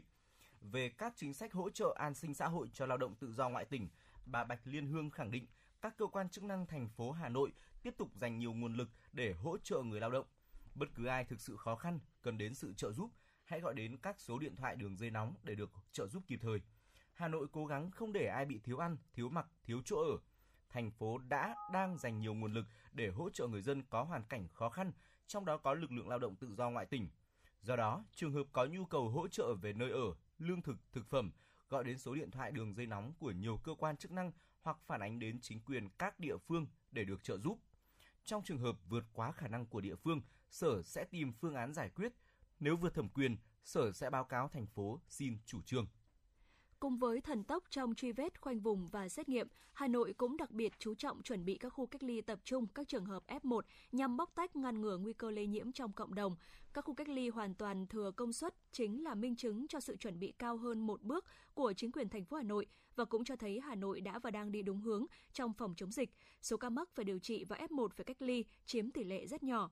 Hiện nay, toàn thành phố Hà Nội có 135 cơ sở cách ly có quyết định thành lập, có khả năng tiếp nhận cách ly 42.982 người và sẵn sàng chuẩn bị phương án đáp ứng 100.000 giường cách ly các đối tượng F1. Trong khi đó, toàn thành phố hiện đang cách ly 3.846 người, mới chỉ sử dụng hết gần 9% công suất trên tổng số 42.982 giường đã có. Đến thời điểm này, có thể khẳng định sự chỉ đạo chủ động quyết liệt của chính quyền thành phố với kịch bản phương án chuẩn bị đầy đủ cơ sở vật chất, trang thiết bị, sẵn sàng đáp ứng yêu cầu khám chữa điều trị bệnh nhân COVID-19 trong mọi cấp độ dịch đã giữ bình yên cho thủ đô trước đại dịch. Thưa quý vị, Viện Y học Dự phòng Quân đội là một trong 5 đơn vị toàn quân được Bộ Quốc phòng cung cấp xe xét nghiệm cơ động phòng chống dịch. Điều này cho phép trong cùng thời điểm, 2 kíp kỹ thuật viên thực hiện 2 công đoạn liền nhau trong xét nghiệm, tăng công suất xét nghiệm thay vì từng kíp thao tác như trước đây.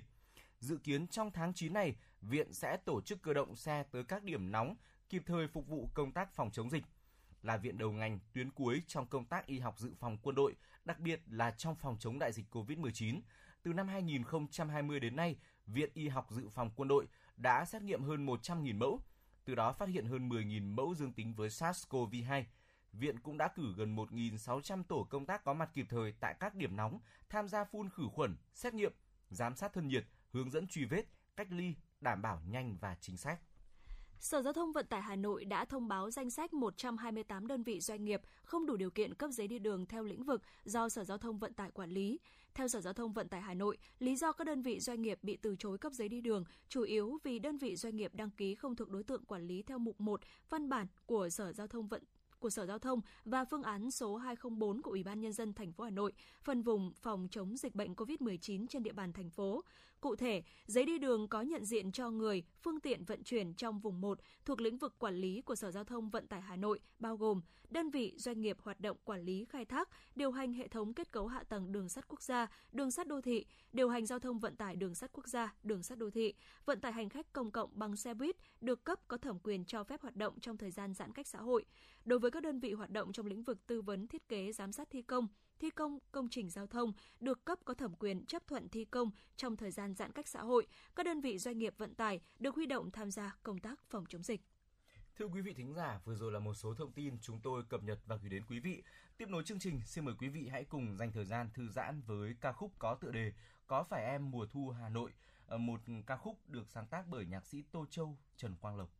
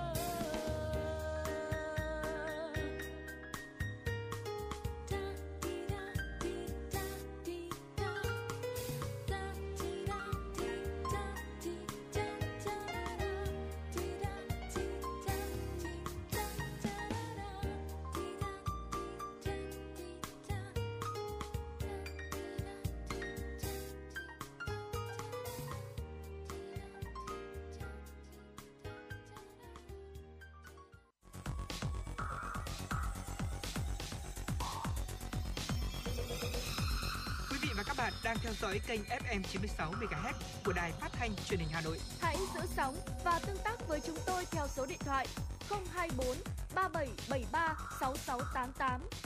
FM 96 đồng hành trên mọi nẻo đường. Thưa quý vị, quay trở lại với chương trình của chúng tôi là một số những thông tin mà phóng viên mới cập nhật. Thu hút vốn đầu tư trực tiếp nước ngoài FDI vào Việt Nam trong 8 tháng đầu năm đạt 19,12 tỷ đô la Mỹ, thấp hơn 2,1% so với cùng kỳ năm trước. Tuy nhiên, đây được xem là kết quả tích cực trong bối cảnh dịch COVID-19 đang diễn biến phức tạp, dòng vốn FDI toàn cầu đang giảm mạnh. Trong 8 tháng, có tới 1.135 dự án FDI mới được cấp giấy chứng nhận đăng ký đầu tư, với tổng vốn đăng ký đạt gần 11,33 tỷ đô la Mỹ, dù giảm 36,8% về số dự án nhưng lại tăng 16,3% về tổng vốn đăng ký so với cùng kỳ năm trước. Điều đó chứng tỏ quy mô dự án FDI năm 2021 đã có sự cải thiện so với 2020. Vốn FDI từ các dự án đăng ký tăng thêm cũng đạt 5 tỷ đô la Mỹ, tăng 2,3%. Ngoài ra, so với các quốc gia trong khu vực, hiện Việt Nam vẫn được đánh giá là điểm đến đầu tư hấp dẫn với nhiều ưu điểm vượt trội như chế độ chính trị ổn định, quy mô dân số đông với khoảng gần 100 triệu dân, chính sách thu hút đầu tư ngày càng được cải thiện theo hướng tích cực và chi phí đầu tư, thuê nhân công tại Việt Nam vẫn ở mức rẻ. Do ảnh hưởng của dịch COVID-19 nên việc triển khai đang gặp khó khăn, Bộ Nông nghiệp và Phát triển Nông thôn sẽ tiếp tục làm việc với Đại sứ quán, tham tán công sứ Trung Quốc để có thêm các loại nông sản xuất khẩu chính ngạch sang thị trường này.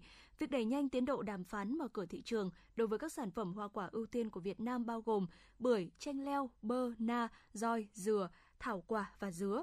Hai bên cũng sẽ tiến đến thống nhất hoàn thiện hồ sơ để xuất khẩu tạm thời đối với ớt và khoai lang trong điều kiện dịch COVID-19 hiện nay. Thưa quý vị, Phú Quốc sẽ là nơi đầu tiên thí điểm hộ chiếu vaccine để đón khách du lịch quốc tế. Nếu thành công, chương trình sẽ từng bước mở rộng ra các điểm đến khác như Hạ Long, Quảng Ninh, Hội An, Quảng Nam, Nha Trang, Khánh Hòa, Đà Lạt, Lâm Đồng.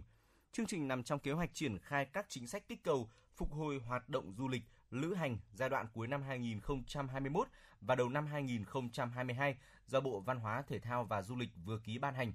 Theo đó, Bộ Văn hóa, Thể thao và Du lịch sẽ ưu tiên thúc đẩy nhanh, hiệu quả chiến dịch tiêm vaccine phòng COVID-19 cho người dân, người lao động tại các trung tâm du lịch, từng bước mở rộng cả nước, tạo điều kiện cho khách nội địa và khách quốc tế có chứng nhận tiêm chủng vaccine đi du lịch.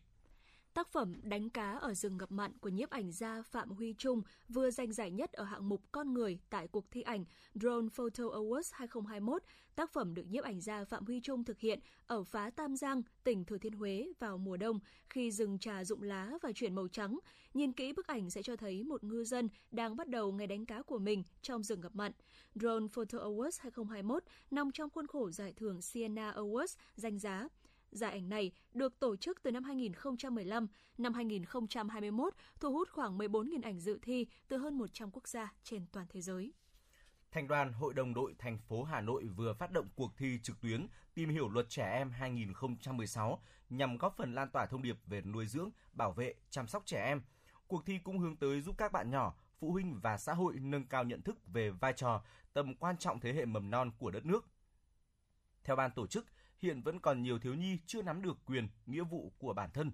Bên cạnh đó, vẫn còn những gia đình xuất hiện hành vi lệch chuẩn đạo đức, nguyên nhân vì chưa nắm rõ được luật dành cho việc bảo vệ và phát triển nuôi dưỡng trẻ em. Vì thế, cuộc thi trực tuyến Tìm hiểu luật trẻ em 2016 được tổ chức nhằm góp phần lan tỏa thông điệp về nuôi dưỡng, bảo vệ, chăm sóc trẻ em. Cuộc thi hướng đến các bạn nhỏ là đội viên, thiếu niên, nhi đồng từ 6 đến 15 tuổi đang sinh sống, học tập trên địa bàn thành phố Hà Nội. Cuộc thi diễn ra trong 2 tuần từ ngày 10 tháng 9 đến hết ngày 23 tháng 9 năm 2021. Tuần 1 dành cho khối tiểu học từ ngày 10 tháng 9 đến 16 tháng 9. Tuần 2 dành cho khối trung học cơ sở từ ngày 17 tháng 9 đến 23 tháng 9. Dạ vâng, thưa quý vị, vừa rồi là một số những tin tức mà phóng viên của Chuyển động Hà Nội FM 96 cập nhật được. Còn ngay sau đây, xin mời quý vị cùng đến với tọa đàm Phát triển công nghiệp văn hóa, giải pháp từ các chuyên gia.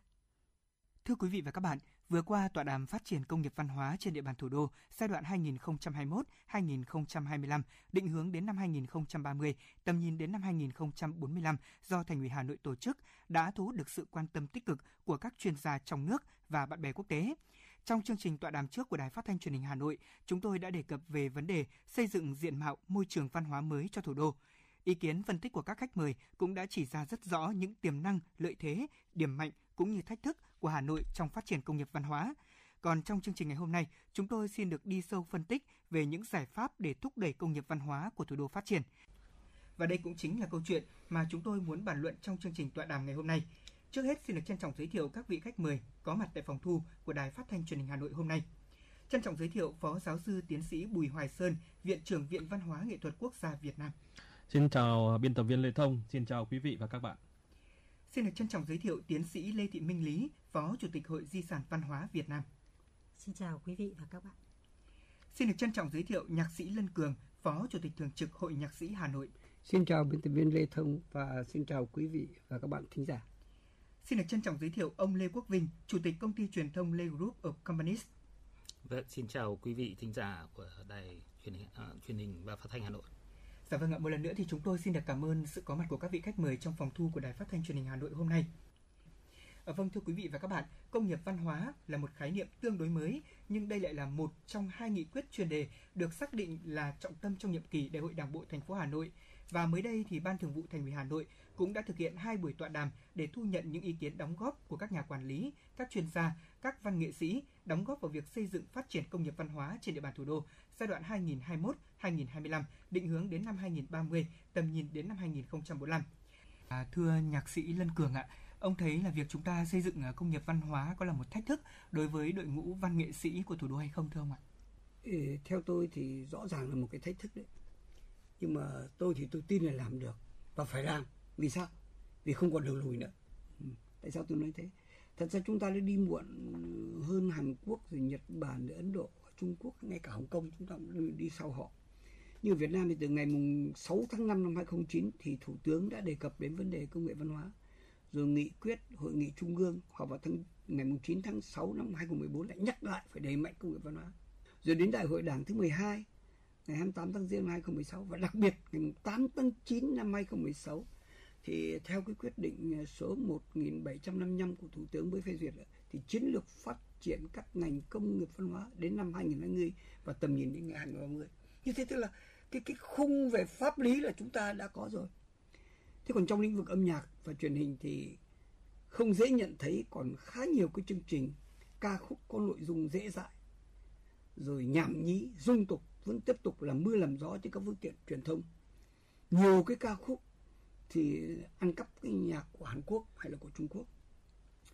Là một nhạc sĩ thì tôi thấy thật xấu hổ khi trên truyền hình nghe một số các cái công ty đã sử dụng âm nhạc để làm nền cho các cái quảng cáo mà. Nhưng mà nhạc không ra nhạc, lời không ra lời.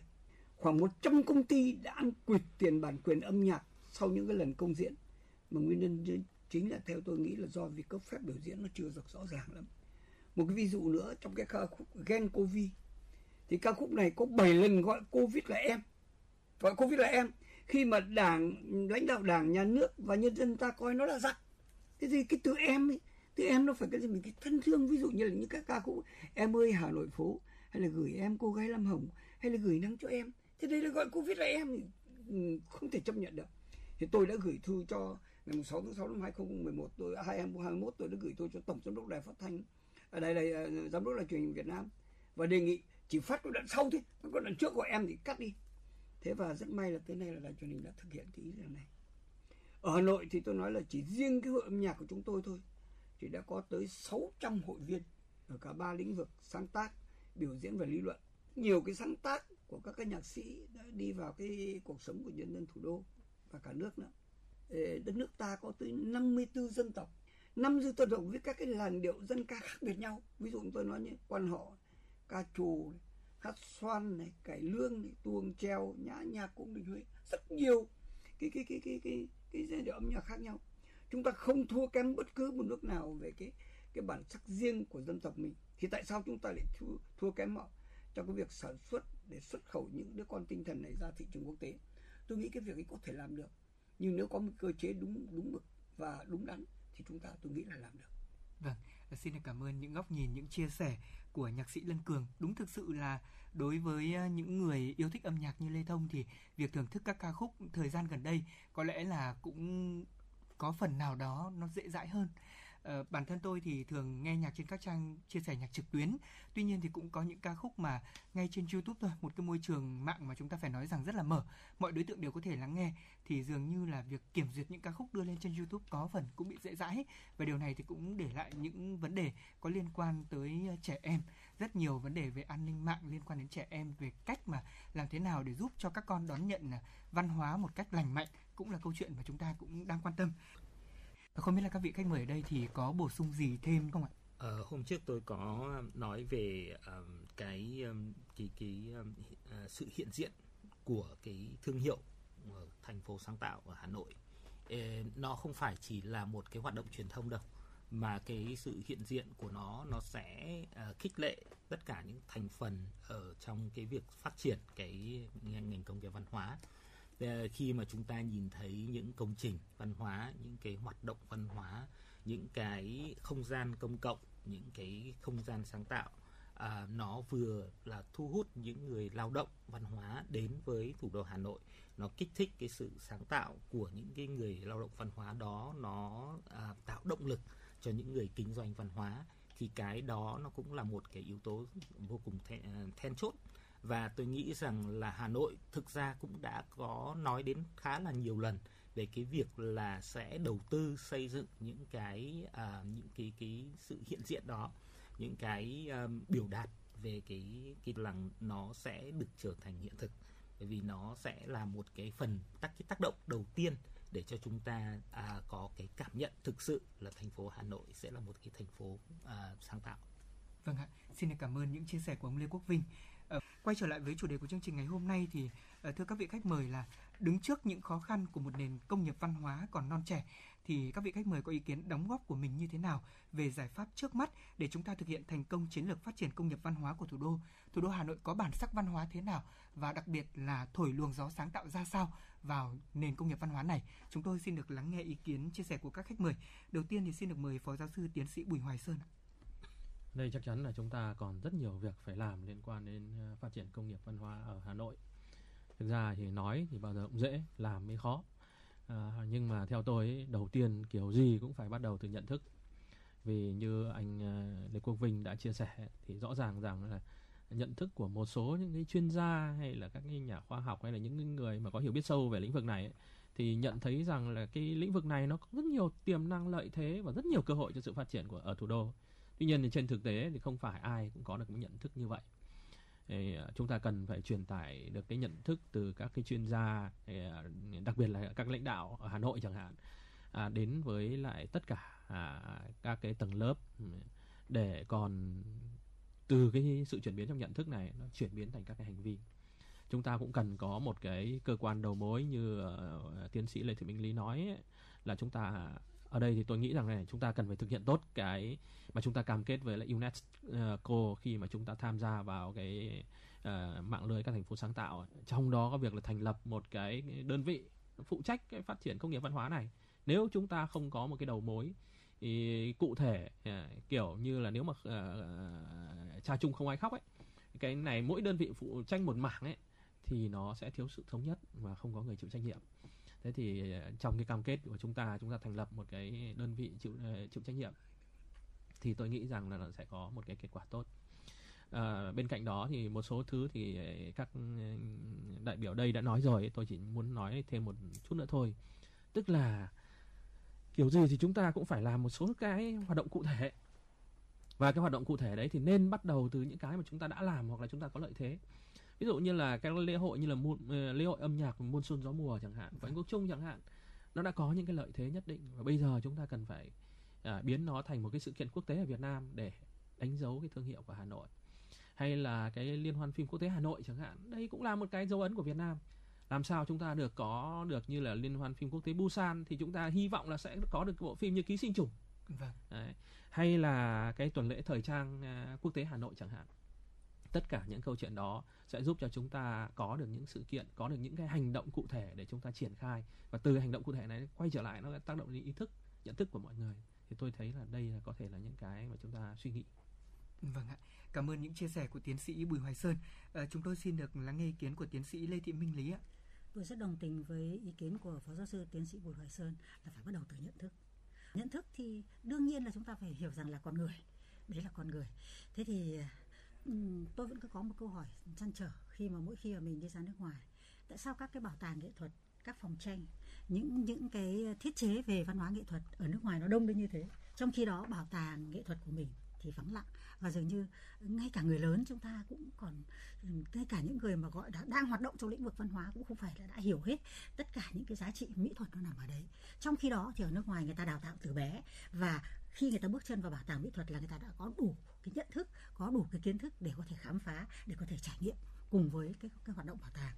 Chính vì thế cho nên tôi nghĩ tôi rất quan tâm đến một vấn đề mà nó vừa là giải pháp trước mắt, nhưng nó lại cũng là một giải pháp chiến lược lâu dài và mãi mãi nó quyết định cái sự bền vững của công nghiệp văn hóa, đó là cái giải pháp đào tạo con người.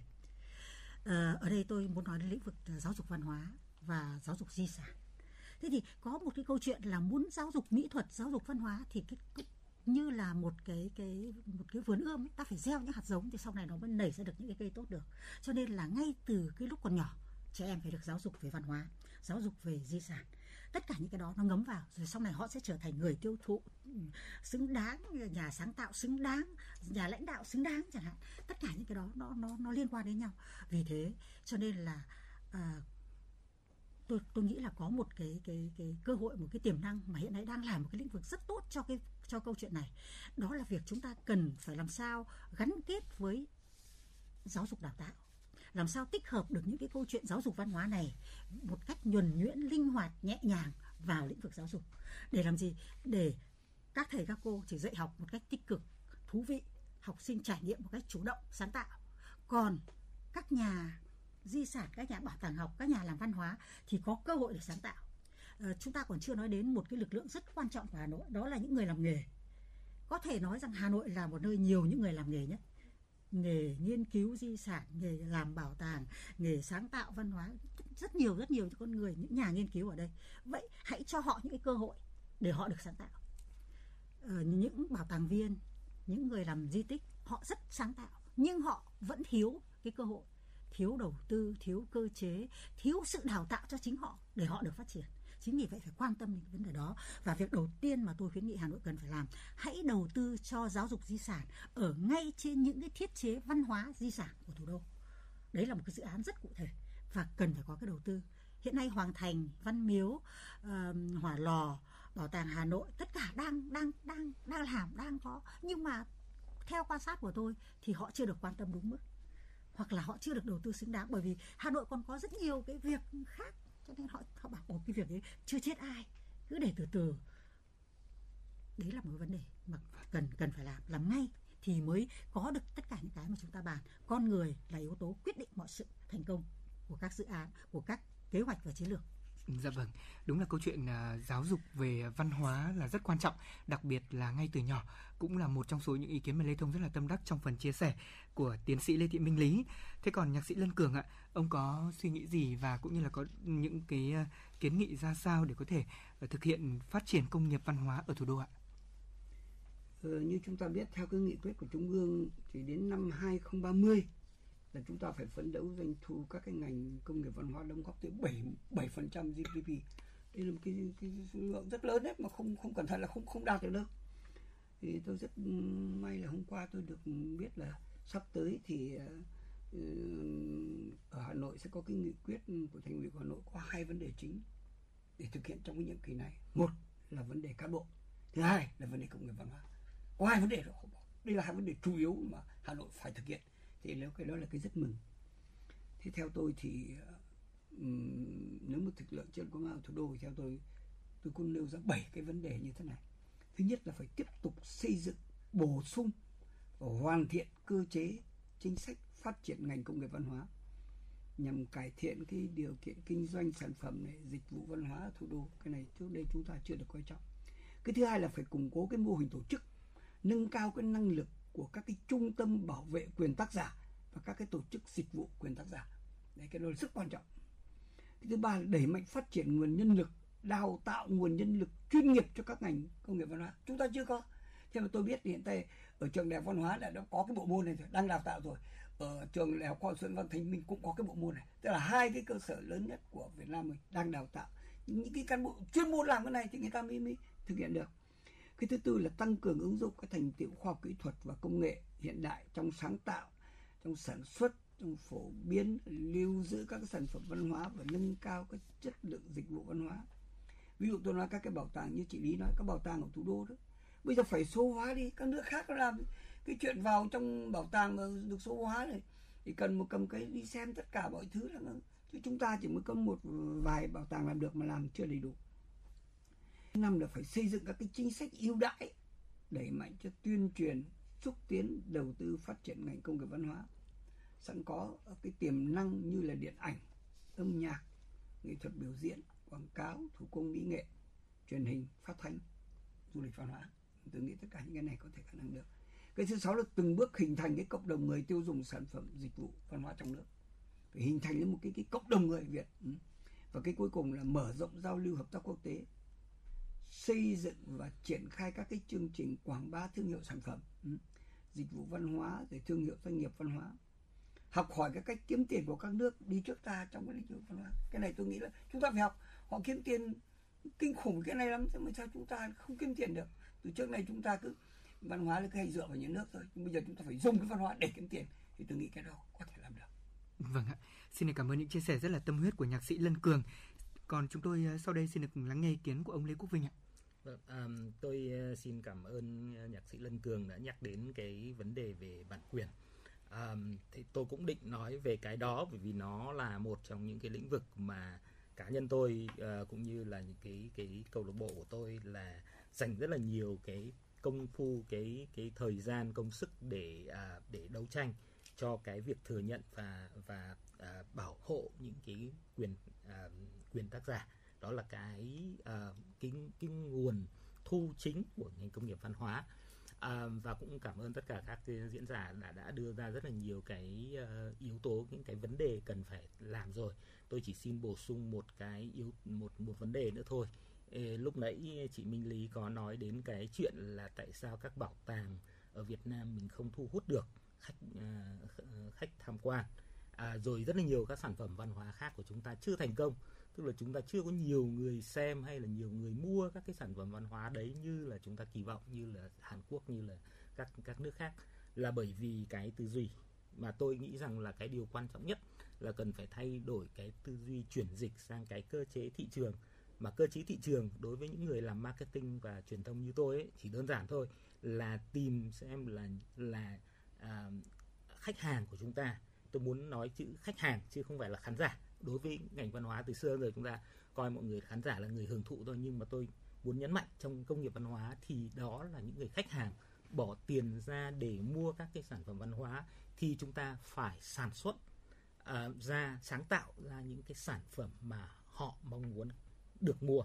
Như vậy thì cái yếu tố thị trường ở đây lúc nãy ban đầu tôi đã có nói đấy, chính là gì? Chúng ta tìm cái cách để thấu hiểu cái nhu cầu của khách hàng, sản xuất ra những thứ mà họ sẽ bỏ tiền ra mua và chúng ta đầu tư cho nó, tập trung đầu tư cho nó, đừng có để cho hao tổn nguồn lực sang những cái mảng, những cái loại hình sản phẩm mà nó tốn kém những nguồn lực của cả xã hội, của cả nhà nước lẫn cái khối tư nhân. Như vậy á, thì chúng ta mới tìm ra cái sự đột phá cho cái ngành công nghiệp văn hóa này. Tôi cũng muốn xin gửi gắm ở trong này nữa là hãy đề cao cái vai trò của kinh tế tư nhân, bởi vì trong việc phát triển công nghiệp văn hóa, tôi tin rằng kinh tế tư nhân sẽ đóng cái vai trò hết sức quan trọng.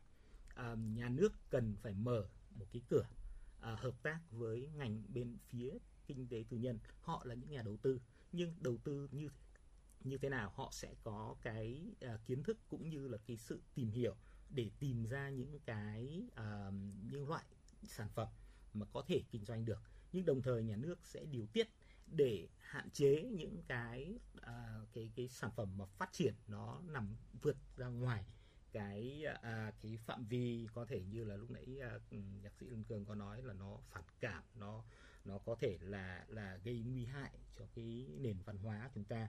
Nhà nước sẽ tiết chế nhưng mà phải có tạo ra được một cái khung để cho cái kinh tế tư nhân nó có thể đóng góp cái vai trò cao hơn ở trong cái lĩnh vực phát triển công nghiệp văn hóa. Vâng ạ. chúng ta phải khuyến khích kinh tế tư nhân tham gia cùng với nhà nước và đặc biệt là những người sáng tạo, những người nghiên cứu, đúng không ạ? Để có thể cùng tạo nên một động lực tổng hợp để chúng ta giúp cho Hà Nội nói chung cũng như là đặc biệt là những nghệ nhân, những người đang sáng tạo văn hóa ở thủ đô sẽ có thêm thật nhiều những nhiệt huyết. Chúng ta xây dựng nền công nghiệp văn hóa của thủ đô ngày càng phát triển đi lên. Và chúng tôi cũng xin được cảm ơn những ý kiến, những chia sẻ đầy tâm huyết cũng như là trách nhiệm của các vị khách mời trong chương trình ngày hôm nay. Chúng tôi cũng rất hy vọng rằng là việc xây dựng công nghiệp văn hóa cho Hà Nội cũng sẽ sớm được thực hiện trong thời gian tới đây. Vâng, thưa quý vị thính giả, với trầm tích văn hóa nghìn năm, gần 6.000 di tích lịch sử, hàng trăm làng nghề truyền thống, là nơi tinh hoa bốn phương hội tụ, Hà Nội có nhiều tiềm năng lợi thế để phát triển công nghiệp văn hóa. Và nhận thức được rõ những lợi thế này, với những giải pháp, những ý kiến tâm huyết mà các vị khách mời đã cùng đưa ra, chúng tôi cũng hy vọng rằng trong thời gian tới, ngành công nghiệp văn hóa của thủ đô Hà Nội sẽ phát triển, đạt được mục đích và kỳ vọng của Thành ủy Hà Nội cũng như của nhân dân. Chúng tôi xin được cảm ơn các vị khách mời đã tham gia chương trình ngày hôm nay. Cảm ơn quý vị và các bạn đã lắng nghe chương trình của Đài Phát thanh Truyền hình Hà Nội. Kính chào tạm biệt và hẹn gặp lại. Quý vị vừa rồi là tọa đàm với tựa đề Phát triển công nghiệp văn hóa, giải pháp từ các chuyên gia. Và sau đây, Trọng Khương cùng Thu Minh xin mời quý vị đến với một số thông tin liên quan đến dịch COVID-19 chúng tôi mới cập nhật. Muốn mở bán hàng ăn mang về phải đi kèm với khá nhiều điều kiện mà không phải hộ kinh doanh nào cũng đáp ứng được ngay. Thưa quý vị, hôm qua mùng 9 tháng 9 là ngày đầu tiên thành phố Hồ Chí Minh cho phép dịch vụ ăn uống có giấy phép đăng ký hộ kinh doanh được phép hoạt động trở lại theo hình thức bán hàng mang về. Tuy nhiên, ghi nhận trong ngày hôm qua có rất ít hàng quán mở lại. Theo ghi nhận của phóng viên, tại đường Nguyễn Gia Trí, một con đường tại thành phố Hồ Chí Minh trước đây luôn nhộn nhịp với các cửa hàng kinh doanh ăn uống, trong ngày đầu tiên chỉ có lác đác vài hàng quán hoạt động trở lại. Lý do là để đáp ứng yêu cầu mở cửa cần nhiều thời gian chuẩn bị. Ví dụ, cơ sở kinh doanh hoạt động theo phương thức 3 tại chỗ, chỉ tổ chức kinh doanh thông qua đặt hàng trực tuyến. Người giao hàng là các đơn vị cung ứng dịch vụ giao nhận hàng hóa có ứng dụng công nghệ shipper phải đảm bảo các biện pháp an toàn phòng chống dịch. Bên cạnh đó, khi giao nhận hàng phải đảm bảo giãn cách, người đến lấy hàng mà không đảm bảo giãn cách cũng không được hoạt động. Các cơ sở kinh doanh dịch vụ ăn uống được phép hoạt động từ 6 giờ đến 18 giờ hàng ngày theo hình thức bán hàng mang về, đồng thời phải đăng ký kinh doanh với quận, huyện để được cấp giấy đi đường. Điều kiện kèm theo là người lao động đã tiêm phòng ít nhất một mũi vaccine phòng chống COVID-19 và thực hiện xét nghiệm nhanh âm tính với COVID-19 2 ngày một lần theo hướng dẫn của Bộ Y tế. Một lưu ý là mặc dù thành phố Hồ Chí Minh đã cho phép hàng ăn bán mang về, nhưng người dân không được phép trực tiếp đi mua. Người nhận hàng là các shipper, những người hoạt động công tác vận chuyển hàng hóa. Thưa quý vị, hôm nay, báo Sài Gòn Giải phóng, Hội Liên hiệp Phụ nữ Thành phố Hồ Chí Minh và Hội Hộ sinh Thành phố Hồ Chí Minh khởi động chương trình đồng hành vượt cạn nhằm hỗ trợ cho các thai phụ khó khăn, đảm bảo sức khỏe và các điều kiện sinh nở an toàn trong bối cảnh dịch bệnh COVID-19 đang căng thẳng. Chương trình đồng hành vượt cạn sẽ hỗ trợ tối thiểu 1.000 suất, mỗi suất 3 triệu đồng tiền mặt cùng với tư vấn hỗ trợ các thủ tục cần thiết trong quá trình thăm khám thai và sinh nở của thai phụ. Đối tượng được hỗ trợ là phụ nữ đang mang thai, hiện đang sinh sống tại thành phố Hồ Chí Minh, thuộc diện hộ nghèo, hộ cận nghèo, hộ có hoàn cảnh khó khăn, được địa phương cư trú xác nhận. Các trường hợp sau khi tiếp nhận sẽ được chuyển ngay đến Hội Phụ nữ các cấp cơ sở để xác minh hoàn cảnh và thai phụ khó khăn sẽ nhận được hỗ trợ từ chương trình. Các thai phụ gặp khó khăn thuộc hộ nghèo, hộ cận nghèo hoặc là công nhân, người lao động, đơn thân xa nhà, người không có nơi ở ổn định, các chị em bị mất việc làm, không có thu nhập, hãy liên hệ với các kênh tiếp nhận của chương trình đồng hành vượt cạn để sớm được hỗ trợ. Thưa quý vị, vào lúc 7 giờ sáng nay, tâm bão Kun Sơn còn cách quần đảo Hoàng Sa 170 km về phía đông đông nam. Sáng mùng 10 tháng 9 thì Trung tâm Dự báo Khí tượng Thủy văn Quốc gia cho biết lúc 7 giờ vị trí tâm bão số 5 hay còn gọi là bão Côn Sơn ở khoảng 15,9 độ Vĩ Bắc, 113,4 độ Kinh Đông. Cường độ bão mạnh thêm một cấp so với hôm qua lên cấp 10 giật cấp 12. Bán kính gió mạnh từ cấp 6 giật từ cấp 8 trở lên khoảng 160 km tính từ tâm bão. Dự báo trong 24 giờ tới bão di chuyển chủ yếu theo hướng Tây, tốc độ 15 km/h và có khả năng mạnh thêm. Thưa quý vị và các bạn, quý vị đang nghe chương trình Chuyển động Hà Nội. Hãy ghi nhớ số điện thoại của chương trình 024 3773 6688. Hãy tương tác với chúng tôi để chia sẻ những vấn đề mà quý vị và các bạn đang quan tâm hoặc là những điều cần chia sẻ và cả những mong muốn được tặng một món quà âm nhạc cho bạn bè, người thân quý vị nhé. Tới đây thì thời lượng 60 phút của chương trình Chuyển động Hà Nội cũng đã hết. Chương trình được thực hiện bởi ekip, chỉ đạo nội dung Phó Tổng Giám đốc Nguyễn Tiến Dũng, chỉ đạo sản xuất Xuân Luyến, chịu trách nhiệm nội dung Xuân Luyến, các biên tập viên Như Hoa, Mai Liên, phát thanh viên Trọng Khương, Thu Minh cùng kỹ thuật viên Kim Thoa phối hợp sản xuất và thực hiện. Cảm ơn quý vị và các bạn đã chú ý lắng nghe. Xin chào và hẹn gặp lại quý vị và các bạn trong các chương trình tiếp theo. Có phải em là mùa thu Hà Nội, tôi phong sương ta cũng gắng đi tìm, có phải em